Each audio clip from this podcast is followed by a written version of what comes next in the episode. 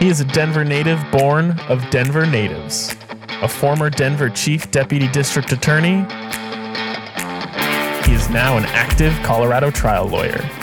Bright, independent, and full of fun, he has been part of the media for decades. This is The Craig Silverman Show.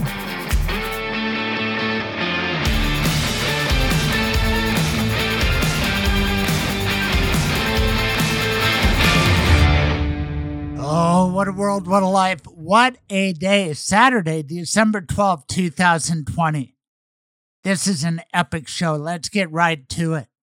Tom Downey is an excellent lawyer. He's in the lounge, as is John Kellner, the newly elected DA in the 18th Judicial District. My troubadour has a special Hanukkah song.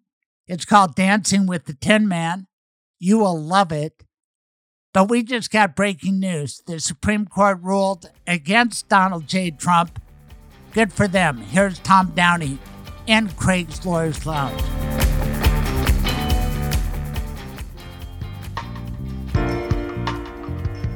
Welcome to Craig's Lawyers Lounge. Gosh, it's good to have the keys to Craig's Lawyers Lounge. We are back with Tom Downey to open the show late on a Friday night. We have the U.S. Supreme Court ruling. Tom's in Craig's Lawyers Lounge for the fourth time, maybe five times if you count this one. But Tom, we just got the ruling from the Supreme Court. What do you think?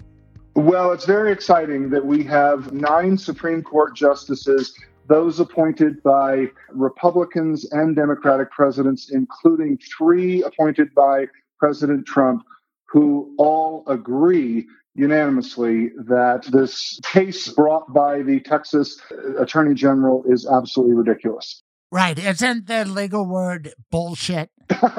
yes, yes. That's what, you know, Chief Justice Chase would have said. Uh, that, you know, Well, that's what I say. At the end of the show, after the first part of our interview, I go off. I'm doing X rated because I'm a little worked up. I even got hoarse cutting that part, but it's worth it.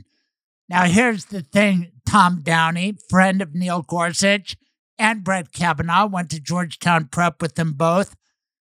I think that speaks volumes about their integrity, don't you? It it it really does. You know, you're, overstating my my relationship with the two justices. We, Tune in toward the back end to hear about how Tom and Neil went to New York. They were in the odd couple together. Tom was Oscar Madison. Neil had a lesser role, looked up to Tom, still does. Anyway, Brett Kavanaugh, they were best buddies, even though Brett was the basketball star and Tom was the debating champion. Anyway, it's worth hearing the back part of the show. But the only confusion is did Sam Alito and Clarence Thomas do anything to throw Trump a bone? I don't think no, so. no, no. You're correct. Not at all. Uh, uh, it's a procedural question because the original jurisdiction that the Supreme Court has is when one state sues another. There are two normal ways that the Supreme Court takes a case. It is either when I go to the district court in Colorado, appeal it to the appellate court in Colorado, goes to the Colorado Supreme Court, and then if there's a federal question, then I appeal it from the Colorado Supreme Court up to the U.S. Supreme Court if they take the case. The other is if I file in federal district court, then to the Court of Appeals, federal Court of Appeals, and then if the Supreme Court takes it, up to the Colorado Supreme Court. just a procedural issue. Alito and Thomas think that anytime states sue each other, they have to at least docket it. The rest of the guys said, get the hell out of here. I've looked at Twitter. I've studied the reaction on the cable shows. Trump's not going to give an inch. He's going to keep grifting, keep raising money. He's going to put on new ads attacking the Supreme Court, saying the fix was in. They wouldn't even hear our evidence. And I'm afraid that there's 35% of the population that's buying this bullshit. And a guy who I got to meet, the head of the Texas Republican Party, Allen West, he was hurt in a motorcycle accident not that long ago, but he said that states like Texas should think about forming their own union. Where have you heard this kind of talk before? And I'm telling you that there's a percentage of Trumpsters out there who are talking this kind of trash. Yeah, I, I, agree with, with both of the things that you just said. The second thing is people who are talking secession. And, you know, the last time that it was uh, uh this serious was leading up to uh, Fort Sumter and Abraham Lincoln's election. Um, which, which, was ridiculous. And hey, if you don't like the outcome of election of an election, you don't secede from the union, and that's what these people are talking about, which is which is horribly ridiculous and, and they need to be mocked for. The first part of your question, uh, yes, I agree with also that Trump is not going to let up. Um, what has he done over and over and over again? Anyone that he brings in, anyone that he appoints is the greatest person in the world. They are superb. They are brilliant until they cross him, and then they are the worst. He never likes them anyway. And Gorsuch, Kavanaugh, Coney Barrett, they are they were his people. They were incredible, absolutely incredible. And then when Gorsuch authored a majority opinion that he didn't like about uh, transgender rights, uh, uh gay and lesbian rights, he he you know flew off the handle, and you know we were so disappointed in him.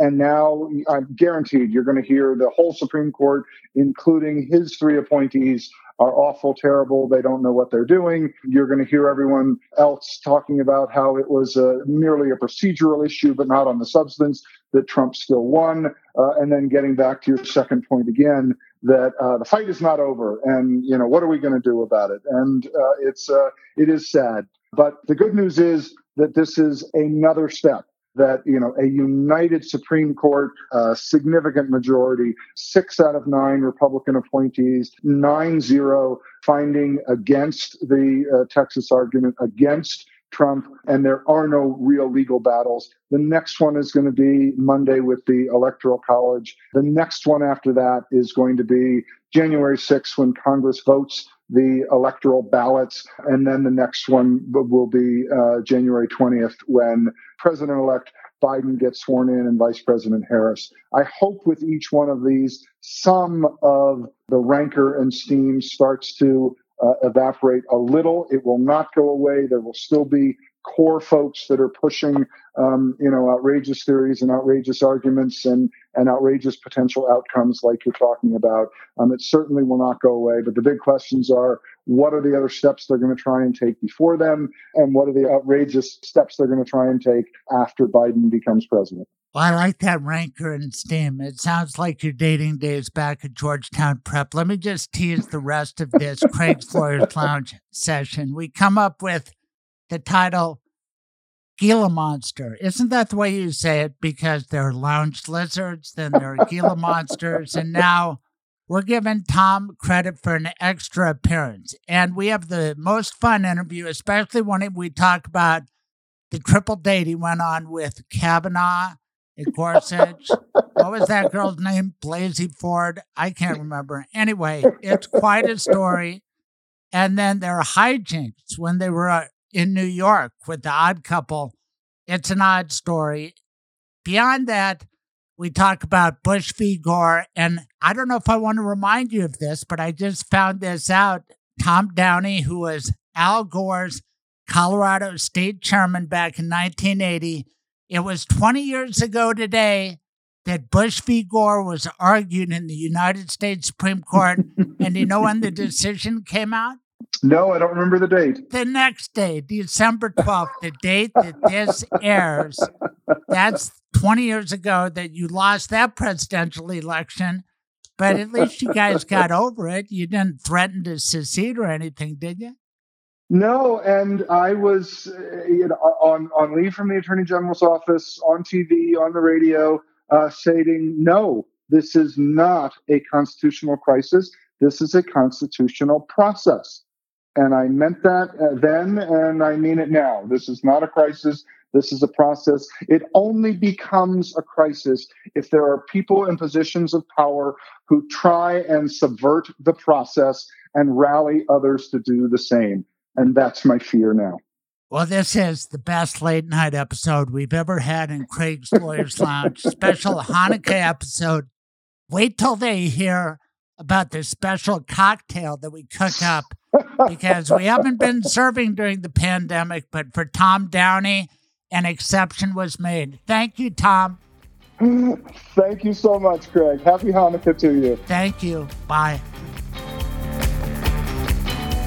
In my practice of law, Michael Bailey, decisions are often left to a personal representative. God forbid a person gets killed. That's an important decision you can make ahead of time. Who is going to be your personal representative? What is your advice in that regard? So, you want to pick somebody as a personal representative who has several qualities. Number one, you want them to kind of have a good sense of financial stuff and and matters like that so they can they can deal with that. I have a friend who's really really good and really really smart and is scared to death to fill out a tax form because they don't quite just the finances don't make sense to them. So you don't want to pick that type of person. You want to pick somebody who can understand finances. You want to pick somebody who's trustworthy, who will carry out your decisions.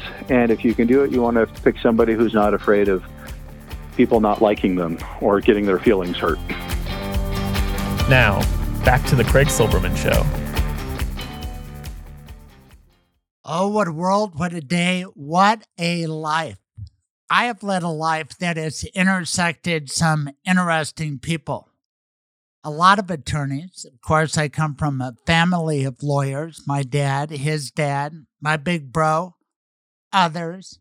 Most lawyers I like Lin Wood, not so much. Lin Wood represented the Ramseys. I did a lot of analysis of the murder of JonBenét. I think about her as Christmas approaches. Lin Wood took the side of the Ramseys, the parents of little JonBenét. John Ramsey, Republican running for state house later in Michigan, he lost. Lin Wood has been the subject of a lot of controversy, especially of late because his underlings in the law firm sued him, made a bunch of allegations spelled out in a Mother Jones article that is hyperlinked in my Colorado Sun column. Lin Wood is suddenly a Trumper, saying there's a grand conspiracy. And I find it interesting that Lin Wood, who defended the Ramseys through thick and thin, is now on the side of the Trump stirs, Trump family, Trumpism.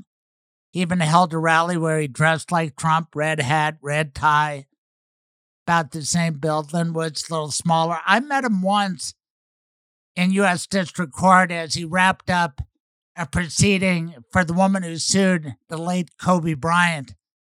I also got a phone call from him where he said, Silverman, if you say another thing about my clients, implying they had anything to do with their daughter's death, I will own your firstborn child. My wife remembers that conversation. I felt duty bound to tell her about it. But I kept going with my analysis, and Lin Wood called a lot of people like that. Now, Lin Wood is bringing lawsuits on behalf of Donald J. Trump. And he's the subject of controversy because when he stood up there looking like Trump with Sidney Powell, Sidney Powell, who used to appear regularly on Chuck and Julie, and she likes shows like that where she could spin conspiracy theories and get a great reception. They stood up on a stage in Georgia and said, Don't vote in the senatorial runoff because why trust this machinery? It's Dominion voting systems. It's a rig. It's a fix. Listen to the president. Listen to Lin Wood and Sidney Powell. And Republicans are aghast. Well, no, actually, we do want you to vote for us. Dan Crenshaw is an up and coming congressman. You know him. He has the eye patch. He was in the military, served this country with distinction. Now he's a Republican from Texas. And he was on with Megyn Kelly, who's doing, guess what? A podcast. I watched Blockbuster this week. I recommend it. The Fox News expose Megyn Kelly portrayed there. Here's the real thing Megyn Kelly with Dan Crenshaw talking about Lin Wood and Sidney Powell telling people not to vote. Here's Crenshaw's reaction. He's just been down to Georgia campaigning. I am optimistic. I'm becoming a little more optimistic that this this whole conspiracy theory about don't go vote, don't you know that movement is is basically a Twitter movement, um, mm-hmm. and uh, perpetuated by opportunist and another grifter, Michelle Malkin. Um, you have to understand something about somebody like Michelle. She, she was formerly a, a, fairly normal conservative. I don't know what happened to her over the years. Um, she she did get um, uh, situated with with some other groups, like they call themselves the Groypers. They're deeply racist, anti-Semitic groups. Uh, they sort of cloak themselves in MAGA terminology, like they they they wear the they wear "Make America Great Again" hats. They they they say they're they're America first, pro Trump, but then they they only they're they're obsessive about things like America's support for Israel. Um, and they're they're very anti-Israel. So this is what Michelle Malkin has sort of become over time. You have to realize that she's she's she's not what you think she is. Um, you have to also realize something else about people like her. She wants to lose. And why would she want to lose? Why would she want the conservative side to lose? Because when you lose, you're angry, right? When you lose, you're under attack. And then you look and you're and you're mad. And so you look for the angriest voices on social media, and she's one of those. So this really is a money-making scheme for her. Um, they, they do not have any interest in winning because her power is derived from extra clicks and extra content and making you think that she's the purest of the pure like like she's the one who really understands you. And she'll they'll tell you that right? And you hear this kind of language oftentimes like i'm the only one you can trust. Um, it's very manipulative uh, and and and and I, I, think it's worth exposing uh, people like her. They have no interest in you winning. They have no interest in you getting what you actually want. Hmm.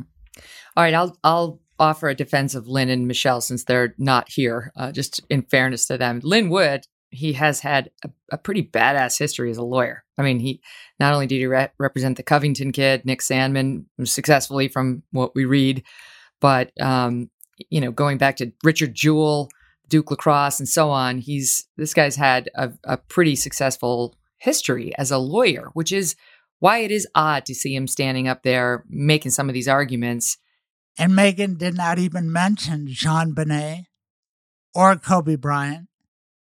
But she did mention that Covington kid. I'm not sure how much he got. That case got dismissed before it was appealed, and I think it was settled while the appeal of the dismissal was pending. Not exactly a strong situation. Lin Wood has gone a little Michigan, but I was liking me some of this Dan Crenshaw. Wow, calling out Michelle Malkin. If only some Colorado Republicans had the balls to do that. She's bad news. Dan Crenshaw knows it and he speaks out. And it's odd that he condemns these conspiracy theories, yet he signed on to that Trump letter. Dang, man. But let's keep going with your strong condemnation of Michelle Malkin. Megyn Kelly kind of pushes back. I know those two knew each other well at Fox News. They're both bright. They're both good looking. They were both Fox News personalities. And Megyn Kelly is saying, hey, maybe you're being a little tough on Malkin, but Crenshaw, he doesn't back down. He sized up Michelle Malkin the way I have. Remember when I had her on and she could not stand the heat? So she vamoosed and now she's in a war with Dan Crenshaw, who has her figured out. If only Colorado Republicans could. Malkin, you know, she's I, I feel like she's been attacked so much. She found a posse of folks around her that are really controversial, and I could see her loath to denounce them because, you know, I think as a Republican, you're constantly getting asked to denounce this one or denounce that one. And sometimes you really do need to denounce. You know, like sometimes it's not all a media creation, but I could sort of see her getting backed into this corner where she just refused to do it. And then a lot of the Republicans disassociated, disassociated with her. And now she's out there with her swords, just fighting, fighting battle after battle. She's got a show on Newsmax, and um, you know she gets she gets her say. So I wanted to give you the chance to you know respond because it's it's not nice to call you that that that phrase. I know you've heard you've been called worse. Yeah. Uh, let me well, shift no, gears. No, nobody yeah, came ahead. after Michelle. I never came after Michelle. You know, she, she starts her own fights. You know, there, there's there's no excusing her behavior and the and, and the cliff that she's fallen off of. Um, it, it's it's it's concerning. Um, like there's there's, there's something there's something deeply wrong there. I, I think. Um, and so I I don't know. I don't know if that's a defense or not. But yeah, we could move on. Okay, so let's move on from Michelle Malkin to somebody similarly odious, a bigot named David Perdue, the senator from Georgia. I don't like calling people a bigot or a racist, but I truly believe it about David Perdue is who is also a coward. He won't show up to debate Jon Ossoff, a Jewish kid, 33 years old, who can speak well and is smart and has sized up David Perdue for the bad guy that he is. He's trying to win against him in Georgia, defeat this incumbent Republican who backed Donald Trump at every turn. Now, what is it about David Perdue that makes him not a good person? What makes him a bigot? Well, the fact that he picked on the fact that Jon Ossoff is a Jewish guy, that's a clue. The way he pronounced Kamala Harris's name after working with her in the U.S. Senate, that's another clue. His big backing of Donald Trump, there again.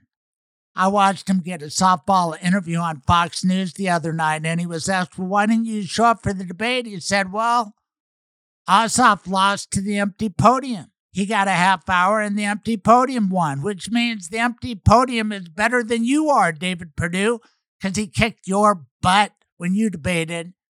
Here's Jon Ossoff on with Preet Bharara, a great podcast again. Jon Ossoff explaining to the former U.S. Attorney for the Southern District of New York why David Perdue is such a bad guy. You think of the record of your opponent, David Perdue, who will not debate you. Have there been um, in this campaign so far elements of racism or anti Semitism? Well, David Perdue was lengthening my nose in his ads to remind everyone that I'm a Jew. Yeah, can you explain that to folks? Because that got some attention previously, and I think it's faded from view. Explain to people what happened and what the explanation was. Well, they were running a digital attack ad campaign in which they had digitally doctored an image of my face to uh, extend my nose. I mean, it's as anti-Semitism goes, Preet. I don't give them points for originality. was anyone fired? I think that one junior staffer was fired. The American Jewish Committee demanded an apology from the senator. He never apologized, never took responsibility. But I mean, David Perdue is a is a known bigot. This is a guy who publicly prayed for Barack Obama's death. This is a guy who's lengthening my nose in his attack ads. By the way, when that didn't work, then he started calling me Uh, a Muslim terrorist. And then when that didn't work, he started calling me a Chinese communist. This is the same guy who got up on stage at a Trump rally and mocked Kamala Harris's name in order to mock her South Asian heritage. And Kamala or what Kamala or Kamala, Kamala, Kamala, Kamala, I don't know whatever. So, I mean, you know, this is just who David Perdue is. Oh, I remember that very well. And it's a colleague. It's not even a stranger. Yeah, it's it's someone who has has served in the Senate with her for a number of years. And I don't think he apologized for that either, did he? Never. I mean, he's an unapologetic bigot. But this is the old Southern strategy. See, Preet, this is what this is what the GOP's been doing here since the early '70s. It's about uh, dog whistle politics, um, or in this case, more like a foghorn. Dan Levitt, Sandler Training. Hi, Dan. Craig sent me. Craig Silverman? That's him. Man, can I tell you a good story about Craig? I'd love it. Once Craig took his dog Tuffy to a singing competition. For what purpose? Well, the dog was going to be in a dog food commercial. And how did they do? Well, Tuffy did fine. That dog, he could sing. So, did they get the job? No, they didn't. There was a problem. And what was that? Well, Tuffy only sang when Craig started singing. And when that happened, everybody around started laughing. You know, Craig's not a good singer. But Craig's a great talker.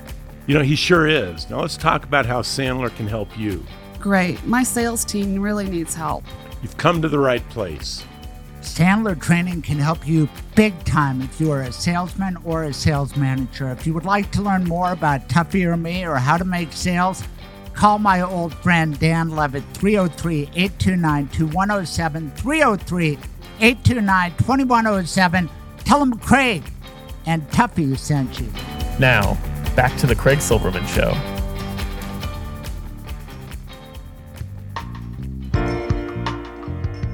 Welcome to Craig's Lawyers Lounge. Gosh, I'm honored that John Kellner has agreed to come into Craig's Lawyers Lounge. John, the newly elected district attorney in the 18th Judicial District. I am one of his constituents now, and let's welcome John Kellner. How are you, John? Uh, I'm doing great, Craig. Thanks for having me on in the Lawyers Lounge. I got to know before we get too far who has the record for the most appearances in your Lawyers Lounge? It is George Brauchler. Ever heard of him? A name rings a bell. So, yeah, I thought that was the case. I remember listening to your Lawyers Lounge quite a bit and, and him being on the show. So, I'm glad to, to follow in those footsteps again. Okay, who's in second place? That I don't know. I mean, I, I wasn't prepared for trivia. Qusair Mohamedbhai. You should get to know Qusair. Qusair Rathod and Mohamedbhai, one of the best law firms in Colorado, second really only to Springer and Steinberg. There's a nice plug. Yes, that's the beauty of this podcast. You already plugged George Brauchler. Tell us yeah. about George. I know him pretty well. How long have you known him? So I first met George about 2007 in Charlottesville, Virginia. I was a young captain in the Marine Corps, and he was, I think, a major, if my memory serves correctly, in the Army. He was teaching a course there on trial advocacy, and he gave an opening presentation for a murder case that he had tried. So it was really captivating. He was one of our instructors. I kept in touch with him over the years as I was a, a prosecutor, really pretty young prosecutor at the time. And I could reach out to him and he would give me advice on, hey, here's how you might frame this argument, or here's what I think about your presentation, your PowerPoint, your closing and opening, things like that. So we kept in touch over the years. When I left the Marine Corps, left active duty, I just got back from Afghanistan and you know, my wife was like, okay, we've got to put down some roots. I totally agreed. I actually called him at the time. Uh, he was working in Denver and thought, hey, you know, maybe I could go work for George Brauchler. That didn't happen. He was actually deployed to Iraq. I ended up working for Stan Garnett in Boulder, the Democrat DA out there. Worked for him for a while, and then when George was elected, he called me up and said, "Hey, I want you to come do this cold case unit thing uh, in Arapahoe County." Was really happy to take that opportunity. So I've been with him in his administration since day one. How old were you? You keep saying you were a young captain prosecutor. How old were you? Well, I don't do math that well because I am a Marine, so I'm not going to go back in time. But I'm 39 now. Gosh, okay. Well, I can do that math. So you were a young guy. So, how did you get in the military? Did you do that through college and did you emerge as a lieutenant? Yeah, pretty much. You know, I grew up in a military family. My father served about almost 30 years in the Marine Corps on active duty. So, really, not just my father, but my mother as well. That doesn't happen without having a very supportive family so we had bounced around, you know, all over the country, Marine base to Marine base overseas, then back again. And I honestly never thought I wanted to serve. You know, I, I thought I wanted to just have this this different kind of lifestyle where I wasn't moving around so much. But you know, when 9/11 happened, I was in college, and you know, a lot of things changed, and I thought, okay, I want to serve my country. I joined the Marine Corps. I went to officer candidate school. I was in college. I was commissioned when I graduated in 2003. And they said, you know, you've got some pretty good scores. Have you thought about being a judge advocate? And that's when I started looking at law schools, end up going to Boulder. Met my wife there on day one. So, you know, I was in Boulder in law school from 03 to 06 and then uh, active duty from 2006 to 2011. Gosh, that's a good story. And thank you for your service. You said you're not good at math. It seems you may not be good at trivia. But back to Stan Garnett. Who was his chief deputy in the Denver DA's office when he was first assigned to district court? I'm going to go with a guy named Craig Silverman. That's right. I'm sure Stan talks about it all the time, but I like Stan Garnett. How about you? Absolutely. I learned a lot from him as a DA. He's a guy that I've kept in touch with over the years. He's been a mentor, and I really appreciate that. He was really adamant that, hey, there are some cases that come before you that, you know, as the elected district attorney matter so much to the community that they expect and they want their elected DA out there sort of leading that charge, leading that case. And I saw him do that in Boulder. It's something I've seen George Brauchler do. I've seen, frankly, Dan May and, and many other DAs do the same. It's something I intend to do as well. Well, I like the fact that you went to CU Boulder because I went there. And now for all the bonus points, what jersey do I have on right now? Saluting an undefeated record that I hope continues against the Utes. Well, the Buffs. But what number, what player, who signed this jersey with his number on it? You know, you're going way too deep for me. I, I don't know. You got to tell me. Kordell Stewart. I happen to Oh. have, somehow I got this jersey, and Kordell Stewart saw it and came by and signed it. And I guess I was like a teenage girl or something. But the guy really is a sucker for CU, George Brauchler and Dan Caplis. Yeah, absolutely. I mean, listen, it's a beautiful school. It's a wonderful setting. I mean, what can't you like, and especially right now at the Buffs, who hopefully get into the, the championship game for the Pac 12. Uh, hopefully, those chips fall the right way. What's your favorite sport to follow? Football. You know, I went to University of Florida for undergrad, and so I'm still a diehard Gators fan. I've got that in common with a couple people out here in Colorado. Uh, we've got a pretty decent contingent of Gator fans out here, and the Broncos. You know, even though it's been a tough couple of years. Some of them are lawyers. Do you know Kyle Bachus? Yeah, I He's sure do. from Gainesville. He loves Oh. Florida. He loves that stuff. well, that's awesome. I know he's a big supporter of MADD Yes. and the work they do. and he's a lounge lizard. Once you come on three times, I think you're a lounge lizard. This is just your first. Tell us about the combo, John. Your military training as a Marine. How does that translate into the big job you have now? Yeah, the, the training I think you get in the Marine Corps, it's predominantly about leadership.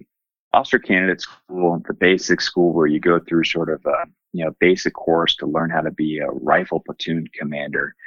It's not just about you know X's and O's and, and tactics. It's a lot about developing leadership skills and how to motivate people that work for you to get the best out of them. And that's something that I like to think I've carried on into my civilian world and you know continued on in the reserves as well. I'm a lieutenant colonel in the reserves. I work out at NORAD Northcom. Really proud to keep doing that work. But you know, taking that mindset and applying it to leading and developing young prosecutors. You were a chief deputy, so you know what this is like. You can have some absolutely fantastic trial attorneys. But then you've got to also develop this other side of helping to lead and motivate people because you know within the DA's office it's not just about showing up in court presenting effective evidence and convincing a jury to maybe convict somebody. It's working with those victim advocates. It's working with detectives and investigators and getting everybody rowing in the same direction. That takes leadership. That's something that's been a core focus of me as a chief deputy in the 18th is developing my young subordinate prosecutors to not just be excellent in the courtroom, but to to sort of broaden that and make them good leaders too. That's cool. I just can't imagine how you do it in this environment with the pandemic. So much of my memories of growing up in the Denver DA's office and working there 16 years was the interaction in the hallways in various people's offices. Hell, we all knew Bill Ritter was going to go huge places because everybody congregated around him. He was the golden boy. But how do you do that on Zoom? How do you lead? That's a challenge everybody's facing. You know, it's not unique to the prosecutor's office. It's not unique to law firms, I'm sure. It's everywhere. We're all adjusting to this, you know, new Zoom, WebEx protocols. So it's not ideal, but I think it also presents some opportunities. And I've seen people really rise up to that challenge throughout these last, gosh, you know, nine months or so, where we've been doing this uh, remote court, where we've been you know, checking in and, and leading people in the office remotely. It's a challenge, and I, I think a lot of people have stepped up to the plate. And, you know, hopefully, hope that we take some of the good things about this into the future post pandemic. I'm sure you remember going to court, having one or two cases, and sitting around for three or four hours to get them done. And you probably do that at times in your civilian practice, right? But I really hope that the courts enable us to keep doing some forms of remote access because we're seeing more engagement at times from victims in cases. That's huge. Uh, we're also seeing you know more people show up to court and not have to take off time and ride three buses to get there and, and maybe show up late, right? So these are all good things. Hopefully we learn from that and bring it forward. Geez, when I was your age, I used to quip that I've spent half my life waiting for the public defender to show up because they get stretched and then you're sitting around. There is a lot of waiting. You used to bring a newspaper. Now everybody gets to look at their smartphone. But back to the trivia, because you should know this because you're a major figure in prosecution now. The last successful death penalty case, in that it yielded a jury verdict of death, was prosecuted by a lieutenant colonel in the United States Marines. Do you know who that man was? You know, that's a good question. I, I don't. That was my colleague, Mike Little, who was also a light colonel in the Marines, just like you. So that's fascinating. Yeah, I didn't yeah, know that. What a great guy. Mike Little, Frank Rodriguez. He went to death row and then died there while his last appeal was pending before the 10th Circuit. Death penalties in the news now. It's been banned in Colorado, but some federal prisoner was just executed on Donald Trump's watch. Is that an issue anymore, John Kellner, or is it done and over with in Colorado? Well, I think you know that the legislature repealed it. The governor signed that into law. So, you know, from my perspective, it's not a option in terms of sentencing anymore. So it's not something that we're really considering in any way, shape, or form going forward on these cases. Now, if you were to ask me, what do I think about it? Well, I think it was an important tool for prosecutors to have. I also think it was important for communities to have a voice in. Where do you get your news these days, John Kellner? You get our news from all different sources now. I mean, obviously I'm looking at the Gazette, looking at the Post, really try to get as many different sources of information, especially when you're talking about national issues as possible. Do you want to not stick to just kind of one silo that might be giving you a you know skewed impression. I think that's the great challenge, frankly, for people nowadays with so many different access points for information. Is finding some source that you trust and then finding multiple sources you trust. What about you? What are you reading? Well, I like the Colorado Sun because I like the initials and I like being columnist at large over there. And I think it's a good news outlet. I'll put Jesse Paul and some of those people up against anybody, right? Yeah, I agree with you there. I, I like the, the, model with the Sun because it's got you know, some pretty long form, really in depth reporting. I've actually published, you know, sort of an op-ed that I put in about my concerns with rising child abuse issues throughout the pandemic and really some of the concerns I had with schools being remote and lack of access to mandatory reporters, really uh, seeing some of the most vulnerable people in our society, some young kids that you know needed help and weren't necessarily getting it. So yeah, I like the Colorado Sun too. Good.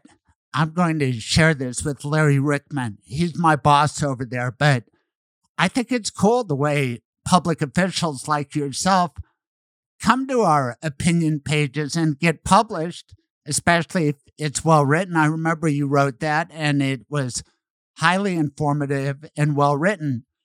Where do you go for entertainment these days? Are you watching Netflix? How old are your kids?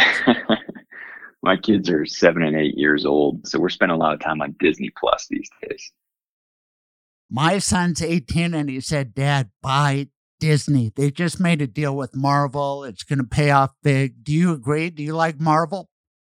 Oh my gosh, yeah. Who doesn't like Marvel? But you might have missed the boat on that. You know, Disney stock's been skyrocketing, I think, for the last four or five months. So might be a tough time to buy. Oh, that's my history with stock picking. But I do have a good record of knowing the local prosecutors. You are not the first newly elected prosecutor in the lounge, but your election took a while. Tell everybody about your come from behind victory. Well, on election night, you know, I was keeping obviously a keen eye on those results as they came in, but we were down on election night. I think we were down about 1,500 votes or so. And eh, you'll forgive me if it's a little blurry because I kind of blocked that part out. But I also knew that unlike the rest of the country, Colorado kind of did the inverse where we count all those mail in ballots first and they really tabulate them and post those results at 7 p.m. on election night. So I knew there was a large contingent of in-person day of voters that I thought was going to predominantly skew towards the Republican candidate like myself. So I knew there was still hope that those results might change. So over the next couple days, as they counted those ballots across the judicial district, Arapahoe, Douglas, Elbert, and Lincoln, I ended up taking the lead by about 1,500 votes. And then I learned something I knew nothing about, which was uh, curing. So your listeners had probably heard Andrew Stutman earlier talk about the cure process where if somebody's ballot is rejected because let's say it's a mismatched signature or something like that. You've got this opportunity, thank goodness, to fix your ballot within this statutory time frame, about a week, you know, after that election to make sure, hey, if it was your ballot, you sign an affidavit, you put a form in, and it counts. So I think my opponent, Ms. Padden, obviously myself, we were all very focused on ensuring that we're getting folks to cure their ballots because there was several thousand of those and, you know, might have had the potential to flip the race. Ultimately didn't change much. My lead was about 1,433, I want to say, after the curing. And then that means we were going to a recount. So we were five votes away, just five votes from being outside that automatic recount margin. And here's where I think things were really impressive to me. The county clerks from all four counties did a fantastic job. It took them about a week to recount everything. And in the end, the vote total changed out of 573,000 plus votes. The total vote total changed by eight. So I ended up winning this race by 1,425 votes across those four counties. Congratulations. Smart move getting Andrew Stutman. He's one of the smartest people I've ever had on a broadcast. He's super. Did you know him before you hired him to help you cure those ballots? No, I didn't actually. I got introduced to him really when this became an issue for me. I had a great campaign manager and Jack Cutter who helped me throughout the you know, entirety of this campaign. And so when it came to this point, that was pretty specialized stuff. And I know Andrew had successfully led some cure efforts in the past. So I was really happy to bring him on, fortunate to get him. So when you went to bed on election night, you were behind? Yeah, sure was. Boy, that had to feel crappy, but you comforted yourself thinking that Republican strongholds had not yet reported? Yeah, so it was really about the day of voters. You know, so just the folks that went in that day to a, a voting polling center and cast their ballots. There were thousands upon thousands of those that had not yet been counted across the district. And there were what's called ballot swaps. So basically, right. ballots that were outstanding that maybe somebody dropped off in the Denver box, but they needed to send it to Arapahoe County. Those things were floating around in the mail still. But basically, because Republicans were encouraged to vote day of, there was more of that on your side than there was for Democrat Amy Padden, right? Yeah, that's pretty much the way it shook out. And I think that's generally the case that Republicans vote more on the day of in Colorado now. Right, but especially this year with Donald Trump encouraging it. And that makes perfect sense to me. So I did not want Donald Trump to win. I voted for Joe Biden. And I went to bed thinking, uh oh. But then I knew that there was a law that was the inverse in Pennsylvania and some other states to what Colorado has, because Colorado, they get to count the votes that come in before election day. So those are ready to go. In Pennsylvania, their Republican legislature said, we're not going to count till after the election day voters. So, of course, Donald Trump was way ahead. We weren't sure if he would catch up, but we knew there was a good chance of it, just like you knew that you might catch up. So, does that make sense to you?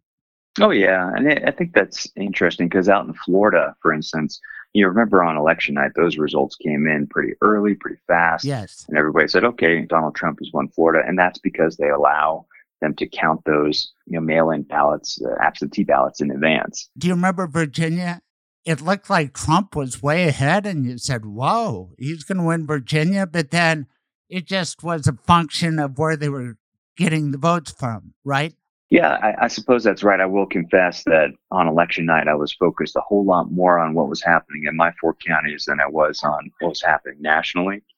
So I'm not sure about Virginia, but yeah, it certainly sounds right. And you'll forgive the rest of us that we were focused on the national election, although I cared a lot, but I thought, hey, there are two good professionals running in the 18th JD. So I didn't really care. And as I've said on the air, and I will tell you, I am so adamantly opposed to Donald Trump that I just decided not to honor the Republican Party. It has kind of bowed toward Trumpism, including the thing that really concerns me now for what we do for a living. I mean, the justice system is that our country is divided. I don't know how you're going to get 12 people to agree on much because we don't start from the same boilerplate. And I'm worried about big lies. And I applaud Amy Padden. I've heard you do it on other shows because she accepted her defeat, even though she had a lead at one point. And to me, Donald Trump lost substantially. And for him to perpetuate this big ballot lie is just destructive of democracy. And to me, it bleeds out into all aspects of our life, including your big new job. So you can say, Craig, I don't want to talk about that. This is the collegial environment of Craig's Lawyers Lounge, but you've got a four year term. Nobody's going to take that away from you. And am I wrong to worry that the Republicans have been captured by Donald Trump? And does that mean you're captured, John? I got a couple things I'd say about Please. that. I mean, first of all, I'd, I'd suggest that I think your concern about people in the justice system, uh, you know, juries, for instance, being able to come to conclusions, you know, accept facts for facts, uh, that's not something I've seen. I mean, I've been practicing for the last, well, about 15 years as a prosecutor, and certainly in the last four years under Donald Trump's administration, that's not something I've seen from jurors where they're not coming from the same place, as you said. When you get into court, and you're instructed on the law and people tell you, hey, here are the facts. And then you see the people present the facts and you hear them cross examine. You really get to witness truth in action and then decide the credibility of people and decide what you believe. So that's not a concern I have so much as generally speaking, that there's a degradation. And this is not a necessarily a Republican thing, but I think it's across the board. There's a degradation in public trust in government in general. I mean, you don't have to look too much farther than what we've always seen in terms of Congress's approval ratings as an entity as a whole. And more and more, I think people are losing faith in some of their, you know, government officials. People are supposed to be leaders. Some of that has to do with lack of transparency. When you say some of that has to do with lack of transparency, John, what are you thinking about?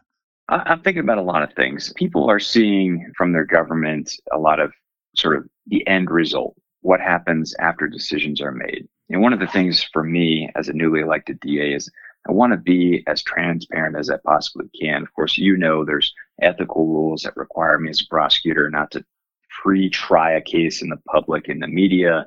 So there's limitations on sort of information I can give out. But when I can, to me, it's important that we have this public facing side of the job where I'm going out and people from my office are going out to the community to explain what we're doing and hopefully, you know, get buy in and trust in the fact the way we're doing this job in their name. You know, and I've said this a lot. When I go into court and you did this back in the day and I say John Kellner for the people when I enter my appearance, that's something that people that take on this role as a prosecutor feel very passionate about.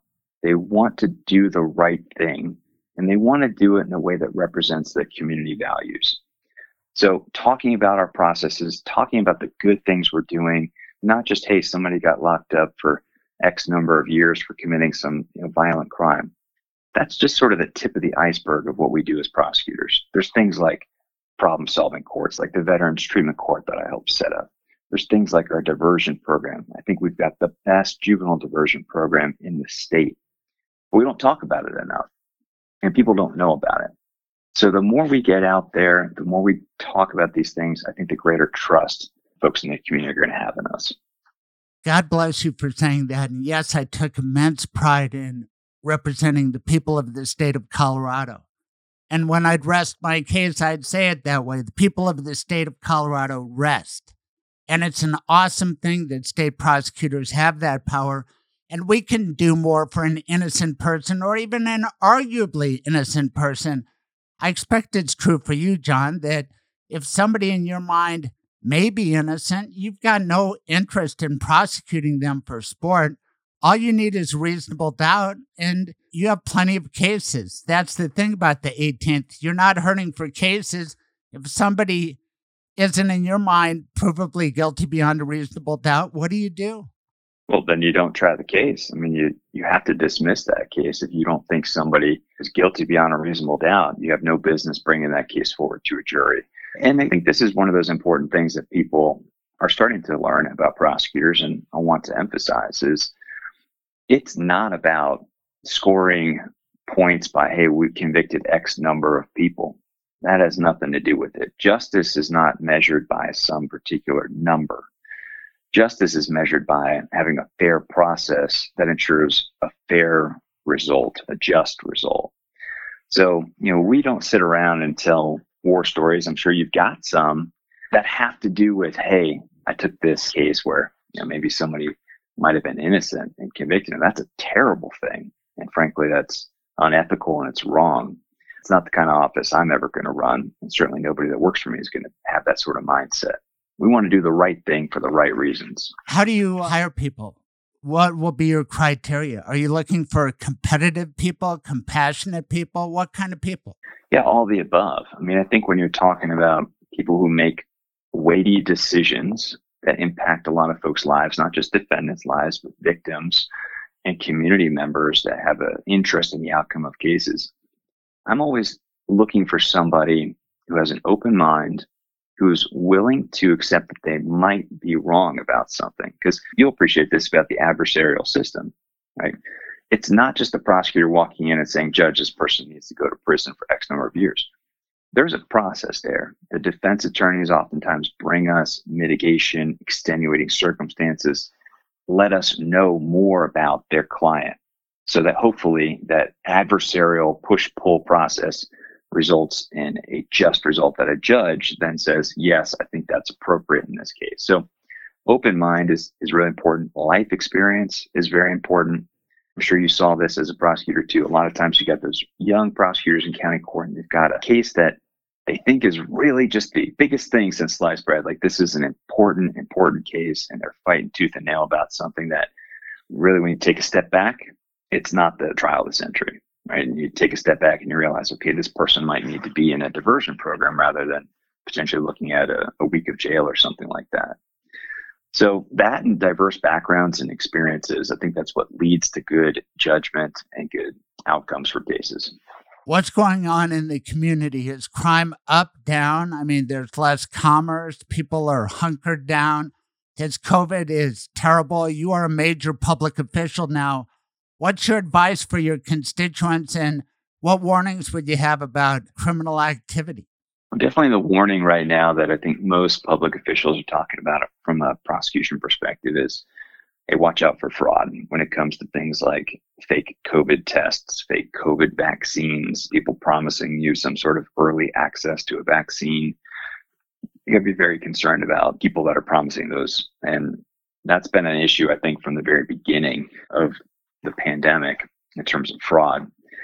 Crime is going up in different ways. You know, in Aurora, for instance, we've seen a pretty dramatic spike in homicides. We've seen an increase in shootings, aggravated assaults, in the 30 plus percentage points last time I saw. So that's concerning. You know, juvenile violence in certain parts of our district is a definite concern. We want to make sure we get some kids out of these bad situations where they're making bad decisions. I mentioned earlier that Colorado Sun opinion piece I wrote about child abuse and, and really what that was about was kids at school are in contact with mandatory reporters, people that if they see a bruise on a child have to report something that if they're concerned about that child's welfare. And that dropped down dramatically when we went to remote learning. And really, my encouragement to anybody in our community is check in on each other. You know, domestic violence survivors could be in really bad spots because they're not around their friends who might be able to see what's happening and help them and encourage them to maybe report a crime.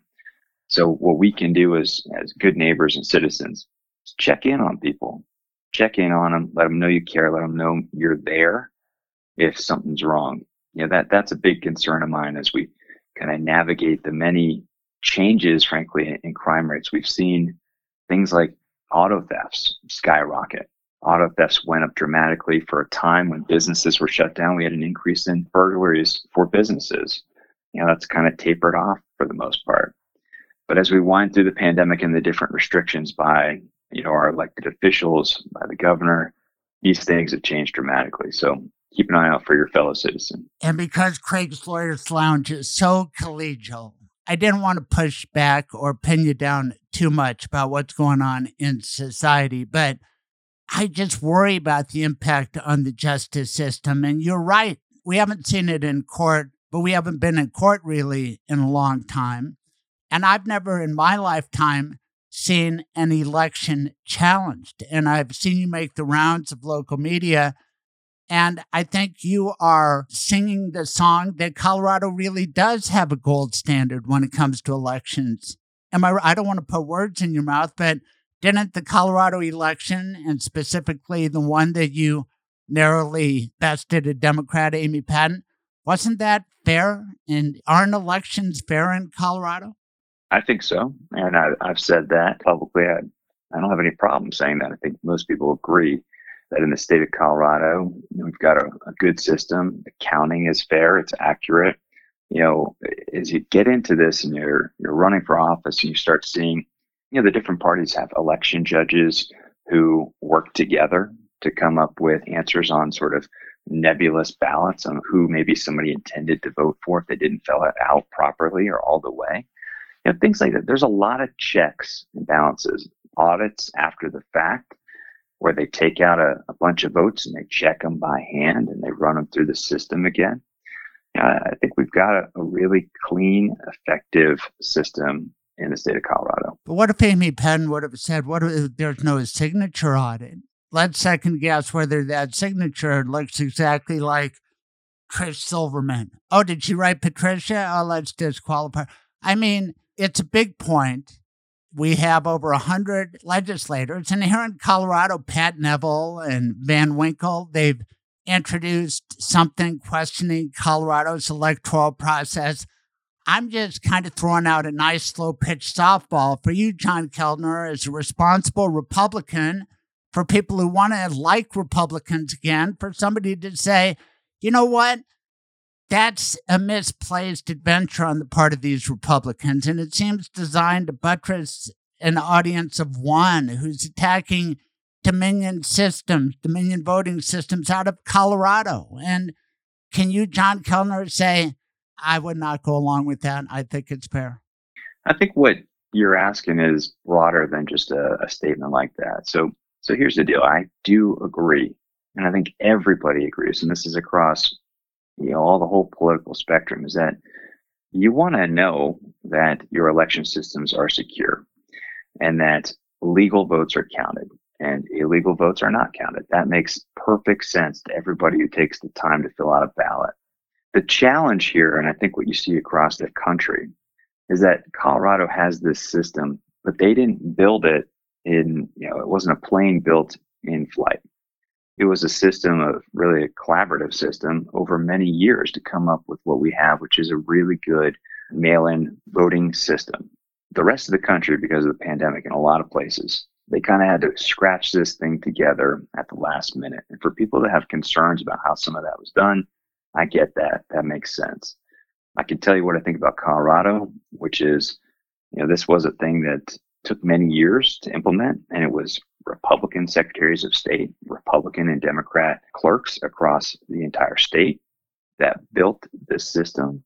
And I think people should take comfort in the fact that in Colorado, I think we do have that gold standard. With mail in ballots. And we have a president of the United States and a lot of Republicans saying it can never be fair with mail in ballots. And Roger Stone, who was prosecuted and convicted, now his sentence has been commuted and soon it will be pardoned. I've spoken to him. He confesses to being a dirty trickster. He registered that name, Stop the Steal, to explain the loss to Hillary Clinton that did not happen in 2016, but it was a catchy slogan and they kept it from moment one. It would be like Amy Padden from moment one even before the election saying Kellner's going to cheat, stop the steal.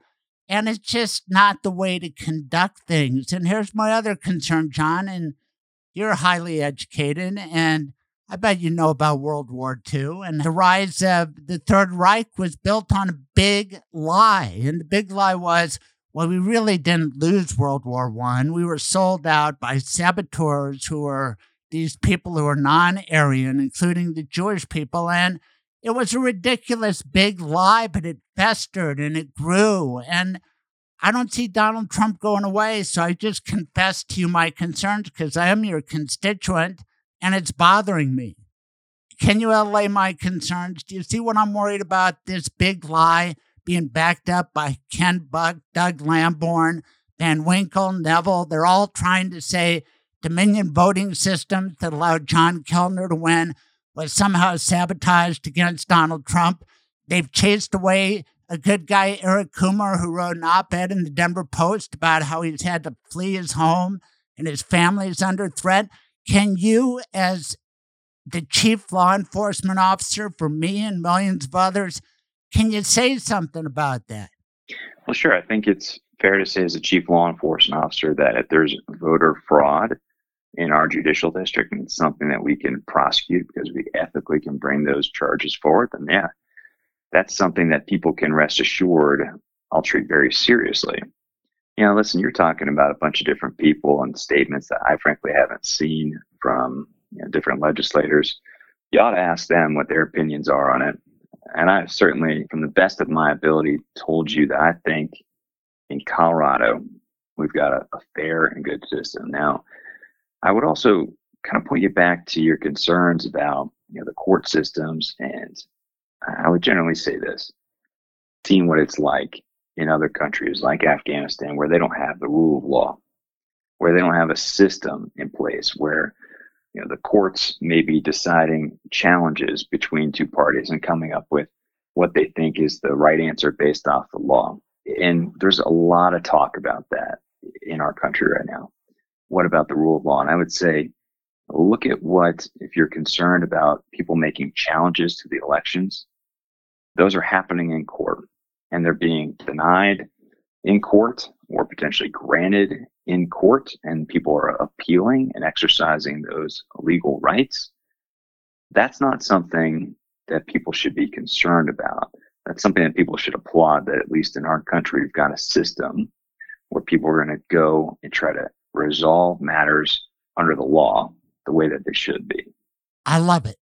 And I'm a big believer in the judicial system, and I think we share a lot of the same feelings from our CU law education, our work as prosecutor for many years. Now you've got a bigger job than I could ever imagine.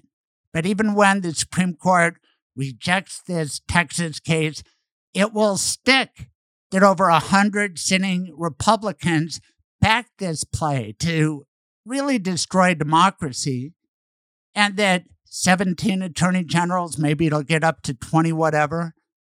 And you can hear people accused of crimes get on their podcasts and whip the people up. And the president of the United States, when this judicial ruling goes against him, and when his own attorney general says, I can't back this, Mr. President, he's going to turn on them and he's going to attack the courts and the AG.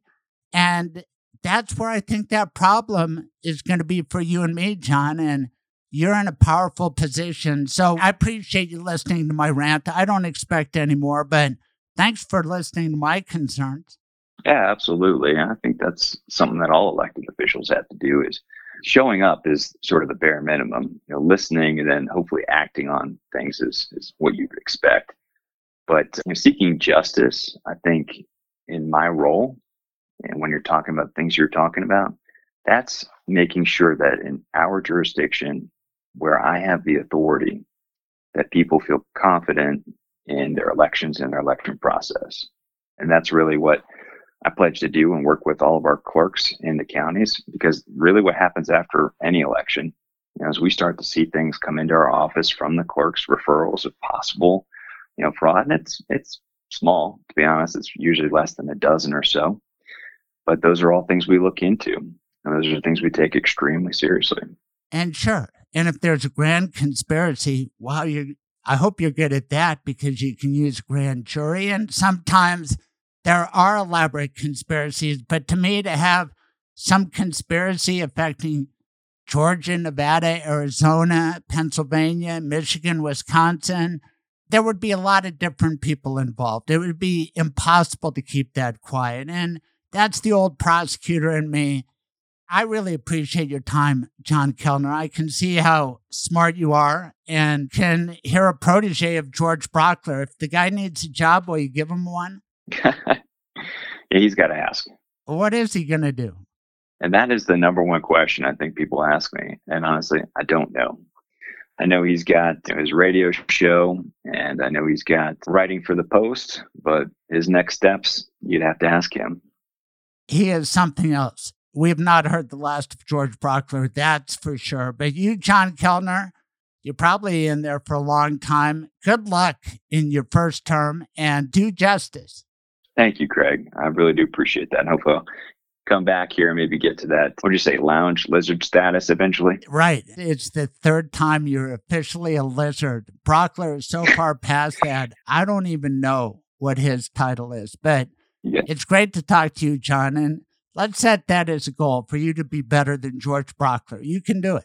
Thanks, Greg. I appreciate you having me on. It. All right. Thank you, Lieutenant Colonel. Thanks again. And Merry Christmas. Happy New Year. Really pleased Same. to make your acquaintance. Same to you. Take care gosh, it's hot in here. Did that toaster catch on fire? It wasn't that. You choked on that bite of burnt bagel. Why is everything all red? The heat is unbearable. Where am I? Excuse me, Your Dishonor. May I step in on behalf of my client? Mr. Silverman, proceed. Tell me one redeeming good thing your client did. He was a faithful listener to my radio show. Not good enough. He had decency and compassion for his family. He did end of life planning with Michael Bailey. The Michael Bailey? That is kind to your loved ones. That is smart smart and way too decent for this place. Your client can go. And what about me, your despicableness? Why should I? Michael Bailey is my lawyer, too. Go on then. Get out of here. now, part of that was serious and part of that was fictional. But you will die someday, and if you don't make a legal plan, the government will make one for you. Call my lawyer, Michael Bailey. His rates are reasonable, and he can meet with you and your spouse wherever you want and on weekends and evenings. 720 394 6887 or online at MB lawllc.com. Now back to the Craig Silverman Show. Troubadour, happy Hanukkah. Happy Hanukkah to you, my friend.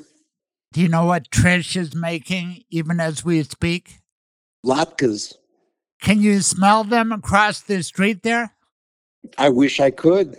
Well, wait till they get frying. Oh boy, it's exciting. What are your best memories of Hanukkah? Oh, well, being around the table with my family, of course, singing, singing the great Hanukkah songs. Maoz Tzur Yeshua otherwise yes. known as Rock of Ages. My father would sing, whether free or feathered. He would always like to make that, say, the fettered. He would make feathered. And, and I, uh, anyway. Boy, that's a new stance of Rock of Ages. I know Rock of Ages led our song, Praise Thy Saving Power, Thou amidst the raging storm, wast our sheltering tower. Furious they assailed us, but thine yes. arm availed us. That's and thy it. word broke their sword when our own strength failed us. Powerful words. But where is that feathered or free stuff? Rock of Ages, hear our song, whether free or fettered now amidst the raging storm. On thy sheltering to I don't know exactly, but it, it, the feathers are in there somewhere. And then you have to sing the dreidel song. I had a little dreidel. Yes, and we would we would sing that, and of course that was in well when I was a kid, and of course I carried on the tradition, and we had dreidels made of all kinds of things in my household where the girls would sing. Anyway, the, the, the songs continue generation to generation. It's wonderful.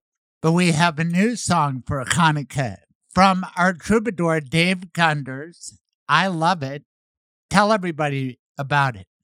Well, Craig, like most of my songs, you are adept at bending them to your will. And this song actually was inspired by the Wizard of Oz, the Tin Man, who had no heart. Well, I think we can segue into Hanukkah because my family always watches The Wizard of Oz when we get together for holidays.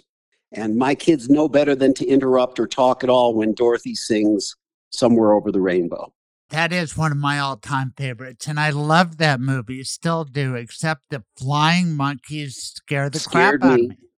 I still have nightmares. But then the Tin Man, when I think of tin, I think of one of the favorite parts of Hanukkah, and that is getting Hanukkah gelt. Gelt can See? be money, real money, or it can be funny money, chocolate money wrapped in tin. In gold tin, that's right. You're my master of the, of the segue. But you, you're ahead of your time. You wrote a song about you could be dancing with the stars. Beautiful lyric, or but instead you're dancing with the Tin Man. Right. I think there should be the theme for that TV show, Dancing with the Stars. Well, count me in. right, right. If they haven't jumped on the song yet, I think it's unlikely at this point. But my thinking was not it had nothing to do with the show. It was about the it was dancing with the stars, the more romantic notion of that.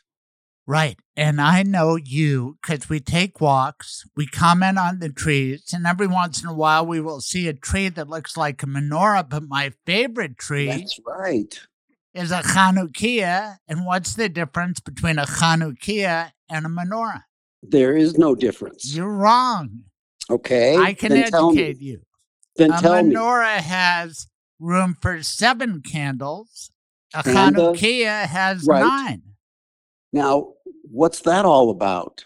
That's the big difference. Now, the holiday of Hanukkah, what was the light that they needed with the uh, oil to burn for one day, but it lasted eight? What were they Right. talking about? Right. So how is it the the Hanukkah has nine? Because the oil lasted for eight days, but not in a menorah. In the Right. Ner Tamid, the eternal light, which is what you Oh. maintain at every synagogue, including the great temple, which is where that special oil needed to be transported. Anyway, Hanukkah is the festival of lights. And what are the ultimate lights for The us? stars. The stars, Craig, the stars above. Let's listen to the Tin Man and All About the Stars. What a great song by Dave Gunders, our troubadour. Say Thanks, Happy Craig. Hanukkah. Happy Hanukkah to you. Thank you.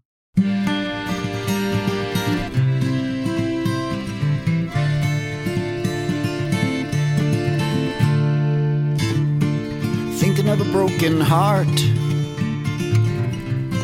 I wish I had a heart could get broken, but my chest is hollow and I ain't joking.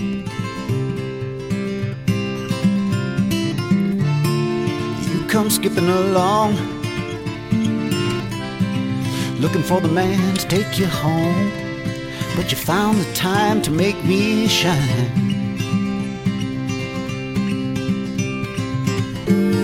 I know you got the mind to make it. I know you got the nerve to take it. Telling you so you understand. If I had a heart, it'd be in your hands. You could be dancing with the stars.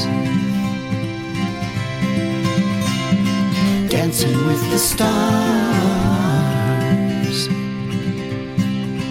You could be dancing with the stars. But you dance with the Tin Man. Wish I had the nerve to say, I feel so good when you come my way. Something's beating and it won't slow down. So give me that magic touch. The one that gets me loosened up. The one that seems to get me breathing.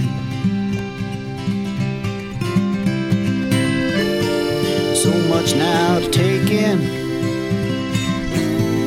I was just a man forsaken. Me stumbling, me falling.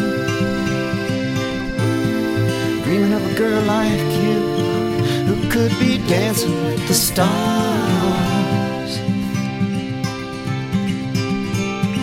Dancing with the stars.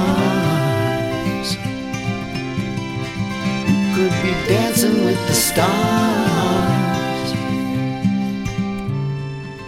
But you dance with the Tin Man.